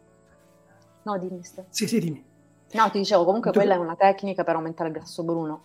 Assolutamente. Ah, ecco. Infatti, è quello per quello che lo consigliavo. Infatti, quando io facevo subacquea, io, e lo faceva mm, quando tu scendi sotto, non so, una decina di metri, comunque l'acqua arriva a temperature molto fredde, io mi ricordo ho perso tantissimo grasso, anche se mangiavo, perché eravamo costantemente in acqua fredda. La, la, l'acqua fredda attiva la circolazione del sistema parasimpatico, i mitocondri e costringe il corpo a bruciare più energia. Ecco fatto, perfetto, benissimo, ottimo, ottimo. Allora, poi c'è, mh, mm, poi ci parli anche del tuo libro, eh? tanto abbiamo, sì, sì. siamo quasi alla fine della serata, altrimenti andiamo a, a ci, eh, fino a domani mattina. Cerchiamo di rispondere a tutti. Allora, Danila invece ci chiede, ecco, questa è una cosa che eh, vediamo se riusciamo a, a, a farle capire. Eh, se alla sera non mangio, non riesco a prendere sonno. Come posso rimediare volendo rispettare le regole del mangiare meno la sera? Giustamente Danila ci chiede. Ma, certo. Mm. Allora Danila, innanzitutto bisogna capire quanto mangi durante il giorno. Se la sera non mangi, può darsi che durante il giorno tu non ti sia nutrita abbastanza, quindi la sera hai bisogno di mangiare. Allora, in questo caso io ti, ti direi, ti consiglierei di iniziare a mangiare un po' più di giorno, provare mangiando un po' più di giorno e poi bisogna appunto che tu mi facessi un diario alimentare per capire se, ma, se mangi o, o, o anche se mangi male, perché tu può darsi che non nutrendoti durante il giorno abbastanza, ma mangiando tanto, però mangiando le cose sbagliate, tu hai continuamente questi picchi glicemici che la sera ti portano ad avere ancora fame. Poi dipende anche da un'altra cosa, bisogna vedere a che ora vai a dormire, perché se il tuo ultimo pasto magari, che ne so, è alle 5, alle 6, ti fai uno spuntino e vai a dormire alle 10, è un conto. Se vai a dormire a mezzanotte l'uno, ma magari sei stata al computer alla televisione, eh, può darsi che lì più che fame, io credo che ti prenda voglia di dolci. E bisogna capire un attimo quali sono i tuoi ritmi. Io quello che ti consiglio è, eh, a parte che non è che tutti quanti debbano per forza fare il digiuno intermittente, eh? basta alleggerire un po' la cena. E se per te è difficile davvero non mangiare la sera, perché a volte le persone, soprattutto quando tornano dal lavoro, che hanno quelle scariche di adrenalina, eh, sono veramente, hanno proprio le, i reni stanchi hanno bisogno di mangiare la sera perché hanno avuto una giornata pesante, allora chiedergli di non mangiare è, un po' una forzatura, soprattutto se sei andata di corsa tutto il giorno e ti sei nutrita poco e male, assolutamente no. Io quello che ti dico è prova a farlo quando sei a casa, magari il fine settimana. Cerca di vedere se riesci a farlo un giorno o se no magari il giorno dopo provi a mangiare un pochino, eh, cioè lasciare una finestra alimentare un po' più aperta durante il giorno e la sera mangiare qualcosa. Mangiare qualcosa vuol dire magari mangiarti una minestra condita con del ghee, appunto con del, barmi, con del parmigiano, eh, magari un pezzettino, che ne so, di pollo, carne bianca nella minestra. Prova a fare queste, queste, queste prove e vedere, perché se si tratta di una scarsa nutrizione durante il giorno, la sera tu hai bisogno di mangiare se si tratta di una cosa mentale, mh, provano a mangiare un po' tanto di giorno, lasciare una finestra appunto più, più aperta di, di, digiuno durante il giorno e mangia però sempre leggero la sera senza, senza riempirti troppo. Poi chiaramente Teresa di tutte queste cose sarebbe bene eh, contattarti direttamente perché ora siamo lì, sì, diciamo, no, io so, non esatto. declino ogni responsabilità, vi sto rispondendo. No, è un, chiaramente un discorso generale che io faccio. Poi è chiaro, come ho detto anche, ho detto a Daniela, ho detto anche prima, mh, vanno valutate le situazioni personali. Io non faccio mai le consulenze per messaggio, assolutamente, ma anche per una questione di rispetto per la persona. Certo. Però è chiaro certo. che un minimo ti posso dire prova a fare queste cose. Però appunto Danila, non so se prendi dei medicinali, non so se hai eh, una resistenza insulinica oppure non lo so, mm, bisogna vedere tante cose, tante cose. Poi tra poco vi diremo anche come mettervi in contatto con Teresa, quindi avete poi tutto, tutti gli strumenti necessari. Francesca ci chiede, eh, proverò vero ghee, non lo conoscevo, ho sempre fatto il ghee in casa con il burro irlandese, cosa ne pensate? Allora Francesca, questa eh, provo a risponderti io, eh, anch'io ho iniziato facendomelo da solo, quindi ho iniziato tanti anni fa, 15 anni fa, a farmi ghee da solo, acquistavo cercavo di trovare il, ghi, il, burro migliore, chiaramente, e l'ho fatto anche con il burro irlandese. Mm? Ma ehm, una differenza grossa c'è. Quando te lo fai da sola, spesso, ammesso che tu abbia la materia prima migliore del mondo, spesso quello che, che eh, riesci a fare è un burro chiarificato. Mm? Quindi il ghee è un processo termico dove devono avvenire certe reazioni chimiche. Vatti a cercare su internet reazione di Maillard, hm? è una reazione Maillard, è una reazione dove tutta la caseina, tutto il lattosio si fondono per separarsi, precipitare e quindi essere eliminati. Questo processo si ha soltanto se tu um, lo cuoci in un certo modo, che è una tecnica particolare che diciamo, proviene dall'antica medicina ayurvedica. Quindi va benissimo farselo a casa, non sto dicendo che non, non dovete farlo a casa, fatelo, mi raccomando, però cercate di trovare il burro migliore e ahimè saranno tutti burri ehm, pastorizzati perché non si può vendere per legge un burro crudo che, a meno che tu non sei collegato direttamente al casaro che ti dà il burro crudo ma devi farlo in pochissimi giorni perché altrimenti eh, deperisce e, ehm, quindi noi siamo riusciti a, ad avere un canale particolare dove abbiamo grandi quantità di burro crudo e lo cuociamo praticamente ogni settimana, quindi c'è, c'è il ghee sempre fresco, lo facciamo continuamente. Altrimenti eh, eh, ti fai, continui a fare il burro, il ghee a casa che va benissimo, anzi burro chiarificato, eh, però io ti sfido, ti sfido in senso buono, assaggia quello che fai tu e prova ad assaggiare vero ghee e poi mi mandi una mail info-veroghi.com e mi saprai dire quale differenza il tuo corpo ha percepito. Questa è l'unica prova che ti chiedo di fare, eh, come dire, proprio pratica. Ok, Francesca? Tra l'altro volevo dire che, che in Canada pensa che il burro crudo è stato dichiarato fuori legge. Pensa un po'. Fuori legge. Pensa un po', quindi il burro irlandese non può essere importato. Ecco qua, vedi, non può essere importato, perfetto, quindi zero.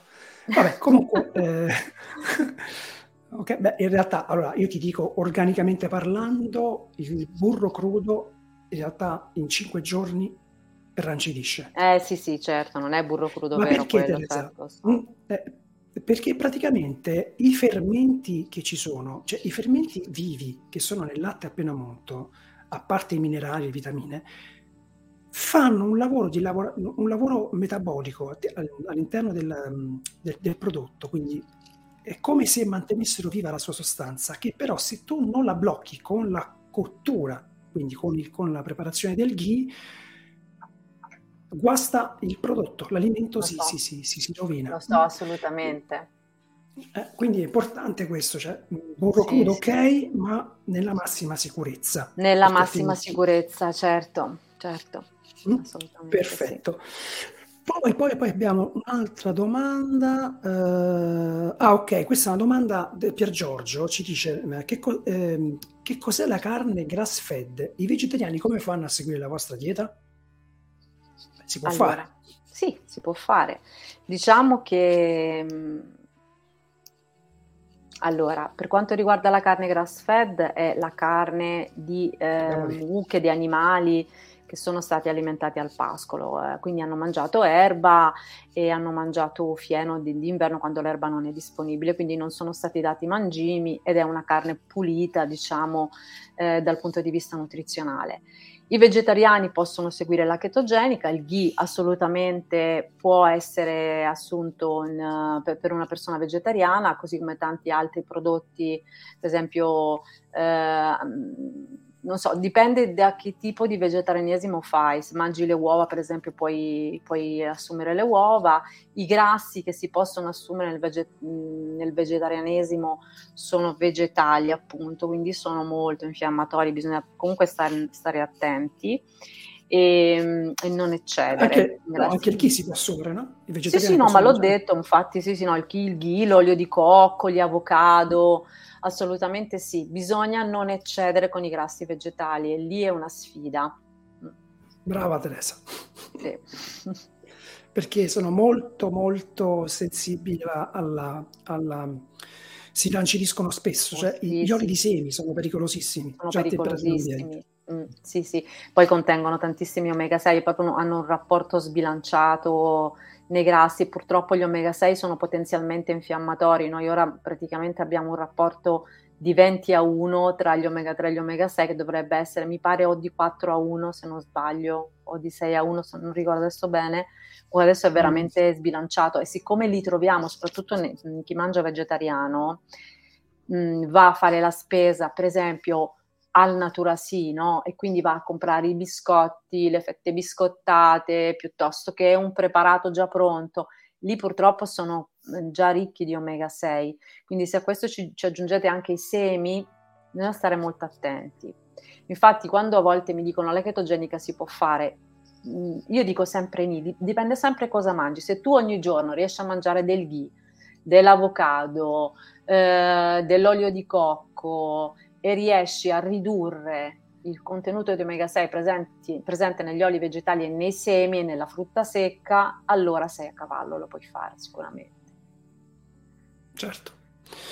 Bene, bene, bene. Allora, ecco, qui c'è una domanda di Vilma che richiederebbe una serata mm, intera. Vediamo di essere sintetici. Ah. Ah, io, è infatti di quello che dovevamo parlare, te lo ricordi Stefano? Io lo sapevo che alla fine non ce la facevo per la parassitosi, va bene, se riesce ad essere, non so, insomma, abbastanza succinta. Okay, va... eh, non è possibile. Quanto incide la parassitosi? Eh, incide, incide perché la parassitosi purtroppo è, è, qualcosa che attualmente è molto presente nell'intestino di molte persone, purtroppo. Abbiamo detto sempre che cibo e cervello hanno una relazione molto particolare, ma eh, è anche proprio una questione di, di, di salute nostri, della nostra flora simbionte. Quindi tu vai a considerare che la, abbiamo milioni di batteri nel, nel, nostro intestino, perché adesso noi stiamo parlando di intestino, che possono essere influenzati da una flora batterica patogena. Eh, può essere veramente variegata, bisognerebbe fare per esempio un'analisi del microbiota per capire quali batteri sono in preponderanza per poterla curare, ma senza fare questo, eh, allora se ci sono dei problemi come mh, mm, sono infiniti, stanchezza, mal di testa, anche depressione, perché poi tra le altre cose i parassiti possono creare dei film idro, mh, mm, idrolipidici proprio, possono creare de, delle, delle, sacche eh, di resistenza che possono essere, eh, si possono concretizzare, possono situarsi in molte parti del corpo, anche in bocca per esempio, allora quelli, quelli rimangono, sì, molte, molte, persone che hanno focus dentali, che hanno devitalizzazioni, hanno problemi di, di parassitosi anche in bocca, che poi attraverso il nervo vago va a influenzare l'intestino. Quindi per quello che ti dico, non, non non ci si fa a parlare perché bisognerebbe, cioè si, si va a lavorare, man- si va a trattare l'argomento in maniera molto superficiale, però c'è da capire che mh, in, in, sintesi bisogna fare una pulizia dell'intestino, eh, sempre tutti lo dobbiamo fare, perché comunque un po' chi più chi meno è interessato da parassiti intestinali, che possono essere più o meno eh, invasivi a seconda del tipo di alimentazione, del tipo di stile di vita, del tipo di salute della persona, se ha assunto antibiotici o altre cose, ma comunque una pulizia fa sempre bene comunque sia la salute dell'intestino, sapendo che quando si fa una pulizia dei parassiti bisogna considerare che poi ci sono delle reazioni, come la, vengono chiamate reazioni di Alzheimer, perché sono delle reazioni di detossinazione del corpo, perché i parassiti sono esseri viventi, non ce lo dobbiamo dimenticare, che quando noi uh, attuiamo una, una, qualsiasi pulizia intestinale, questi muoiono perché loro, eh, loro proliferano all'interno del nostro corpo, loro hanno hanno la prole anche, cioè hanno proprio nuclei familiari incredibili. Sì, sì. E si riproducono nelle notti di luna piena, per esempio. Ecco perché quando uno dice sei lunatica, non è che è lunatica, magari ha una parassitosi. Ecco, quindi anche lì arriva la tradizione, per cui bisognerebbe eh, prendere questo intestino eh, nel momento in cui il, il, parassita è più presente, quindi nelle notti di luna piena, fare una pulizia dai parassiti, considerare che questa pulizia porterà a delle reazioni curare queste reazioni, cioè monitorarle, valutare tutto il percorso che si fa insieme e poi dopo integrare i probiotici. Infatti io sono abbastanza contraria nell'integrare i probiotici subito.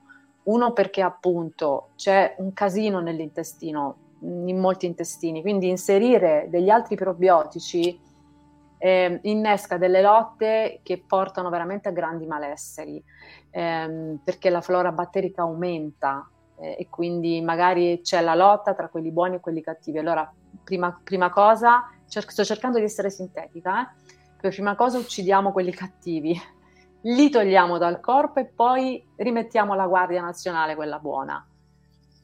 Non è la risposta Questo. forse che ti aspettavi, però di più per adesso non si può fare. Non possiamo dire, però è questa la strada. È questa, è questa la strada. Resettare l'intestino per andarlo sì. a riprogrammare con la Bravo, pulire il terreno, curare il terreno, anche perché quando mi parlano di intolleranze alimentari, io stessa facevo i test delle intolleranze alimentari eh, tanto tempo fa, no, non è una questione di intolleranza, è una questione di salute del terreno.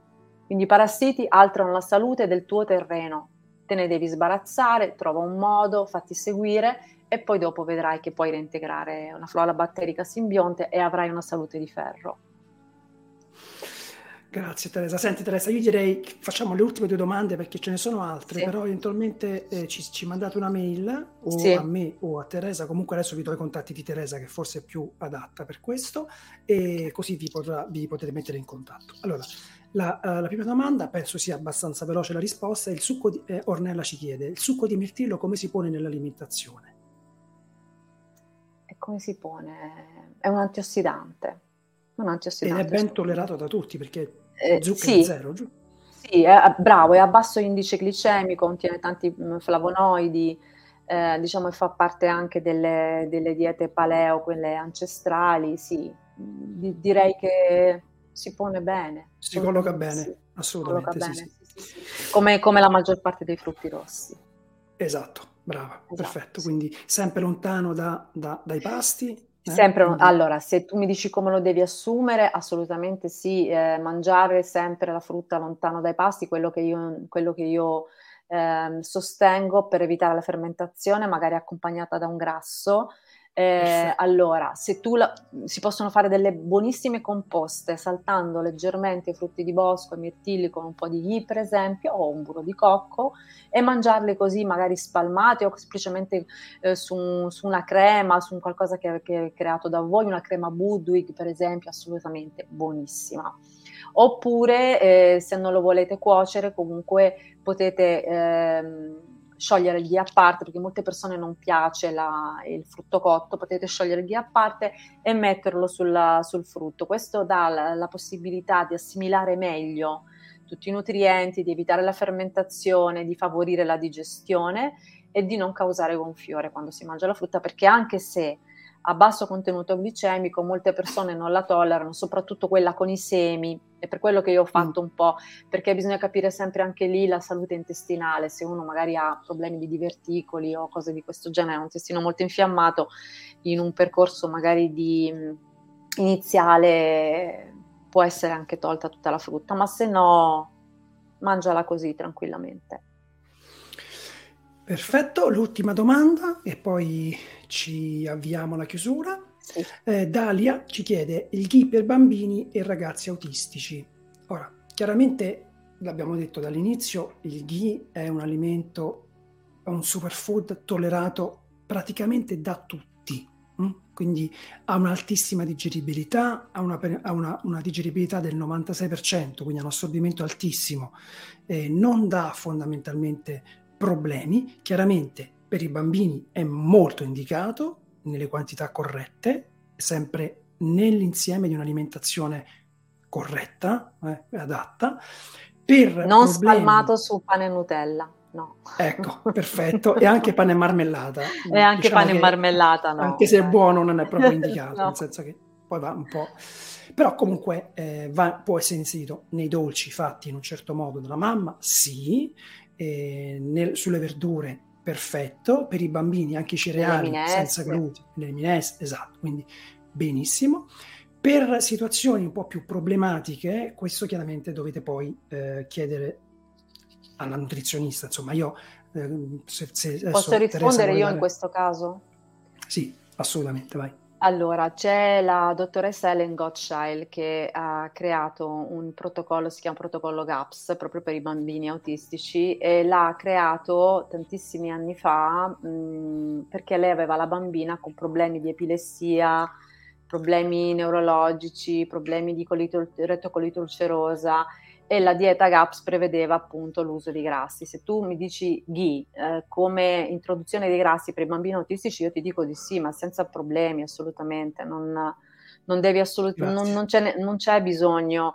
Eh, Stefano, d'altronde è come dire, può mangiare il burro, a meno che non abbia intolleranza, vedi, cioè, anche la nostra un po' cosa mentale, mm. no, ma la nostra predisposizione mentale. Allora il ghee è vero, è un superfood, ma è un alimento allora se tu mi dici, allora posso dare la brioscina al bambino, allora se tu dici, ok, gliela puoi dare, è lecito, invece il ghee no, invece il ghee glielo puoi dare, e sì, tutti i giorni, però come diceva Stefano giustamente, sempre cercate in un contesto di alimentazione adeguata per il bambino, educandolo a quello che gli fa bene, a quello che gli fa male. Purtroppo eh, i casi di obesità e di malattie mh, neurodegenerative dei bambini proprio è impressionante. I, causi, le, i casi di, pre, di prediabete, i casi di problemi di tiroide dei bambini a cui già a 8 anni viene dato l'Eutirox sono veramente tristi. Quindi eh, noi dobbiamo abituare i nostri bambini assolutamente perché sono il nostro futuro, sono la generazione che sta aprendo questo mondo folle, se vogliamo, si sta apprestando a, a, diventare l'adulto del futuro, bisogna che capisca davvero che cos'è l'alimentazione. Se noi a un bambino gli diamo costantemente le merendine e gli diseduchiamo totalmente le papille gustative, non possiamo neanche pretendere che il giorno dopo accetti di mangiare un cetriolo o una carota così a crudo perché non lo farà mai. Quindi il, l'educazione del bambino è un percorso da fare a gradi, da fare insieme, non solo a livello nozionistico, ma a livello proprio pratico, che i bambini non fanno quello che diciamo ma fanno quello che facciamo, quindi noi siamo il loro primo esempio e di conseguenza il ghi tutta la vita però in una nutrizione adeguata. Quello mi sento di consigliartelo con tutto il cuore, Dalia. Sì. Grazie, grazie Teresa, veramente grazie tanto, tanto, tanto perché questa sera veramente ci hai fatto comprendere il valore della tua, della tua missione. Quindi ne grazie. a. Questo punto, ti chiedo, uno, come, dove ti possono trovare e poi parlaci di questo libro che hai scritto. Allora, innanzitutto, sì, ve lo faccio vedere, la mia creatura meravigliosa che l'adoro, ecco qua. Lei è Camilla, la protagonista sì. del mio libro. Mi è venuto così questo nome perché devi sapere che eh, la, la, mia grafica è una matta e l'adoro, siamo riuscite ad arrivare subito, lei mi ha capito subito, era proprio questo che volevo. Guardate un po' la copertina di questo libro, non so perché c'è la luce, non so se si vede. Si vede benissimo. Si vede ok, benissimo. vedi allora, aspetta che prendo una penna, vedi cosa c'è qua? È un bel barattolone di chi?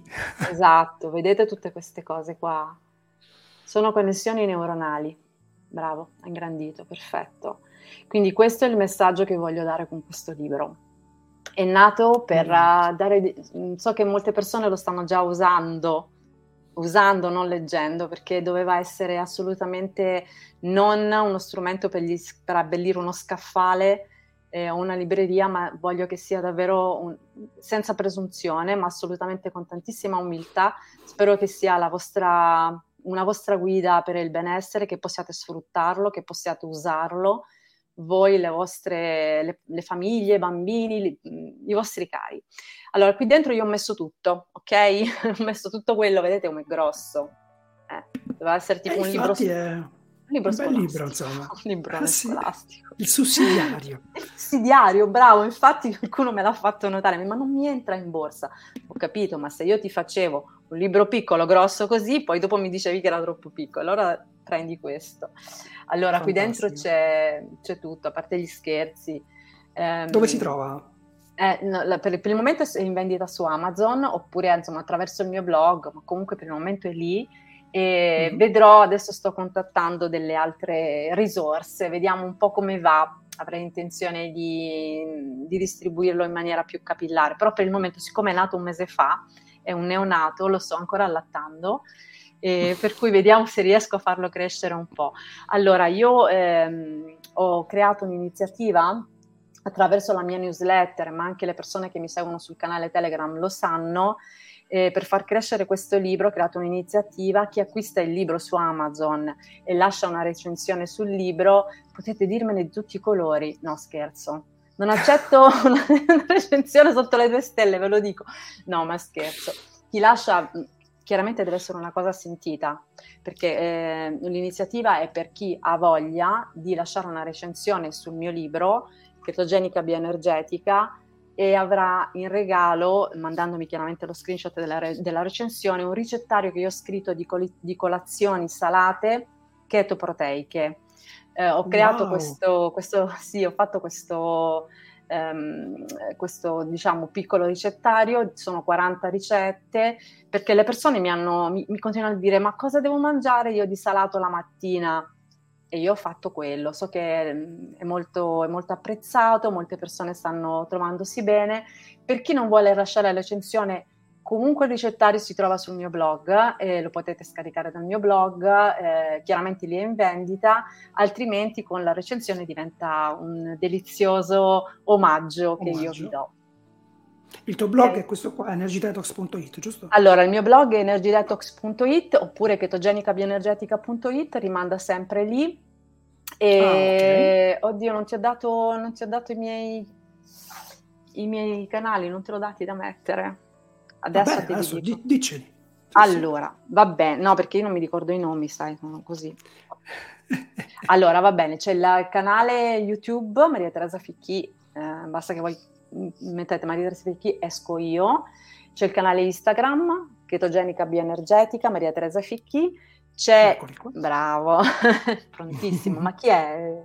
Eh, Salvatore, Salvatore regia impeccabile. Bravo, impeccabile. Allora, poi invece c'è chiaramente il canale Telegram, basta che voi digitiate Maria Teresa Figli, comunque viene il canale, il link di invito. Poi ho dimenticato qualcosa, vabbè, la pagina Facebook Maria Teresa Fichi, alla fine è semplice Stefano, basta che mettono il mio nome. E chetogenica bioenergetica, mi trovano dappertutto. Senti, Sul... vuoi dare una mail? Per così sì, appunto, la mia mail è mariateresa chiocciola energydetox.it per chi mm-hmm. mi vuole contattare, e altrimenti trova tutto sul mio blog. Il mio blog è praticamente la porta d'accesso un pochino a tutto, per cui eh, sul mio blog per chi vuole prenotare le consulenze ci sono le descrizioni di tutti i tipi di consulenze, programmi, percorsi che propongo che uno può scegliere. Perfetto Maria Teresa. Benissimo, a questo punto, prima di salutarci, do un paio di informazioni, chiaramente per chi vuole conoscere Veroghi c'è un sito che è veroghi.com, quindi semplicissimo, vi, eccolo qua, grazie Salvatore, veroghi.com, trovate tutte le informazioni sul prodotto, come è stato pensato, perché è stato fatto in questo modo, le proprietà e, e chiaramente anche per eh, poterlo provare ed acquistare. C'è una promozione che abbiamo creato per tutti quelli che vogliono provarlo per la prima volta, c'è un 10% di sconto più una guida eh, che ho creato in PDF che arriva poi dopo l'acquisto sulla mail. Quindi potete provare il GHI con il 10% di sconto su tutti i, i prodotti. E, ehm, e poi un, una cosa importante, saremo in diretta per la prossima, il prossimo evento, ne facciamo uno al mese, la prossima live parleremo di una cosa assolutamente innovativa. Questa Teresa seguila pure perché è una cosa veramente interessante. Uh-huh. Abbiamo un, Io ho seguito uh, anche l'altro, l'altro, dottore che ha intervistato l'ultima volta, molto simpatico. Non mi ricordo sì, sì, si chiama. Sacchiero, Antonio Sacchiero. Sì, sì, ecco, sì, sì, molto, molto simpatico. Ecco, questa volta, lunedì 20 febbraio, alle 8 e mezza, parleremo di come usare il ghi sulla pelle e quali sono tutte le possibili interazioni. Vi assicuro che ce ne saranno delle belle, perché il dottor ehm, Nardi eh, si è messo a disposizione ha fatto anche dei test clinici in realtà e, ehm, e, si è messa a disposizione per testare le proprietà del ghi sulla pelle non avete idea di cosa è uscito fuori. Quindi ne parleremo il, il 20 febbraio al prossimo appuntamento. E anche perché Stefano ti dico una cosa una cosa che non abbiamo detto del ghi il ghi è considerato mm. nella tradizione ayurvedica un anupanam se non te l'ho detto bene cioè veicolo Cioè il veicola tantissime sostanze che attraverso i suoi grassi possono espletare la loro azione, quindi anche a livello cosmetico. Essendo un bioenhancer vuol dire un, un biopotenziatore, cioè eh, aumentando l'assorbimento, la diffusione e l'efficacia di tutto quello che lo accompagna, ha la capacità di, di trasportare tutte le sue proprietà ovunque, quindi immagino sarà una diretta molto interessante. Molto interessante, brava, hai già intuito, hai intuito esattamente. Vengono eh, utilizzate sì. tutte le sue proprietà di carrier, quindi proprietà di veicolo che non solo come alimentazione ma anche come uso cosmetico, chiamiamolo così. E sì, Teresa, no, eh, c'è una che si chiama come te, Maria Teresa, non va conservata in frigorifero, il ghee no. non va conservato, in... per favore no, tenetelo fuori dal frigo perché si rovina il frigorifero. Rovina, okay? rovina, sì sì. Poi, poi, poi va via proprio quel sapore, quella Bravo. Ecco, vedi, vedi, che io l'ho messo sul libro, vedi che cosa attiva il ghee. Ecco, quello ti volevo dire prima. Il ghee attiva tutta una serie di mh, mm, cosine magiche che arrivano proprio nel cervello. Ecco, il ghee di Stefano a me ha fatto questo effetto, proprio eh, una droga benefica, perché non è una, non, è, non, posso, non posso definirla droga, comunque una droga benefica che accende le sinapsi proprio quindi proprio una cosa che dovete provare. È un'esperienza, è un'esperienza. È un'esperienza, sì, è un'esperienza, sì. sì. Teresa, ci dobbiamo salutare. eh, mannaggia, ore. mi dispiace. È stata la diretta più lunga, mi sa. Fantastico. Eh, bellissimo. Meraviglioso. Allora, io ah, dunque, questo, questa diretta poi io la metterò anche sul canale YouTube, per cui se voi potete, volete farmi le domande, potete farmele anche lì se non volete scrivermi la mail, eh? potete farle anche nel canale YouTube, io vi rispondo. Tra le cose, una cosa che mi sono dimenticata di dire Stefano nel libro, oltre a molti mm-hmm. consigli, trovate anche proprio una settimana di detox chetogenico e digiuno intermittente, oltre alla dieta per la candida e alla dieta eh, per gli intestini, diciamo, tre giorni di dieta DCS, quindi per gli intestini molto molto sensibili non abbiamo potuto parlarne stasera, comunque trovate le cose, ne, tutte le informazioni nel libro. Grazie Stefano, scusami, mi ero dimenticata di dirlo. Ma figura tutto il tempo che vuoi. Ci vediamo alla prossima Teresa, sarai di nuovo con noi, eh? Sì, sì, vo- volentierissimo, okay. nel tuo salotto ci sto così bene. ciao Stefano, Benissimo. ciao a tutti. Ciao cari, grazie a tutti. Ciao, ciao, ciao. Ciao.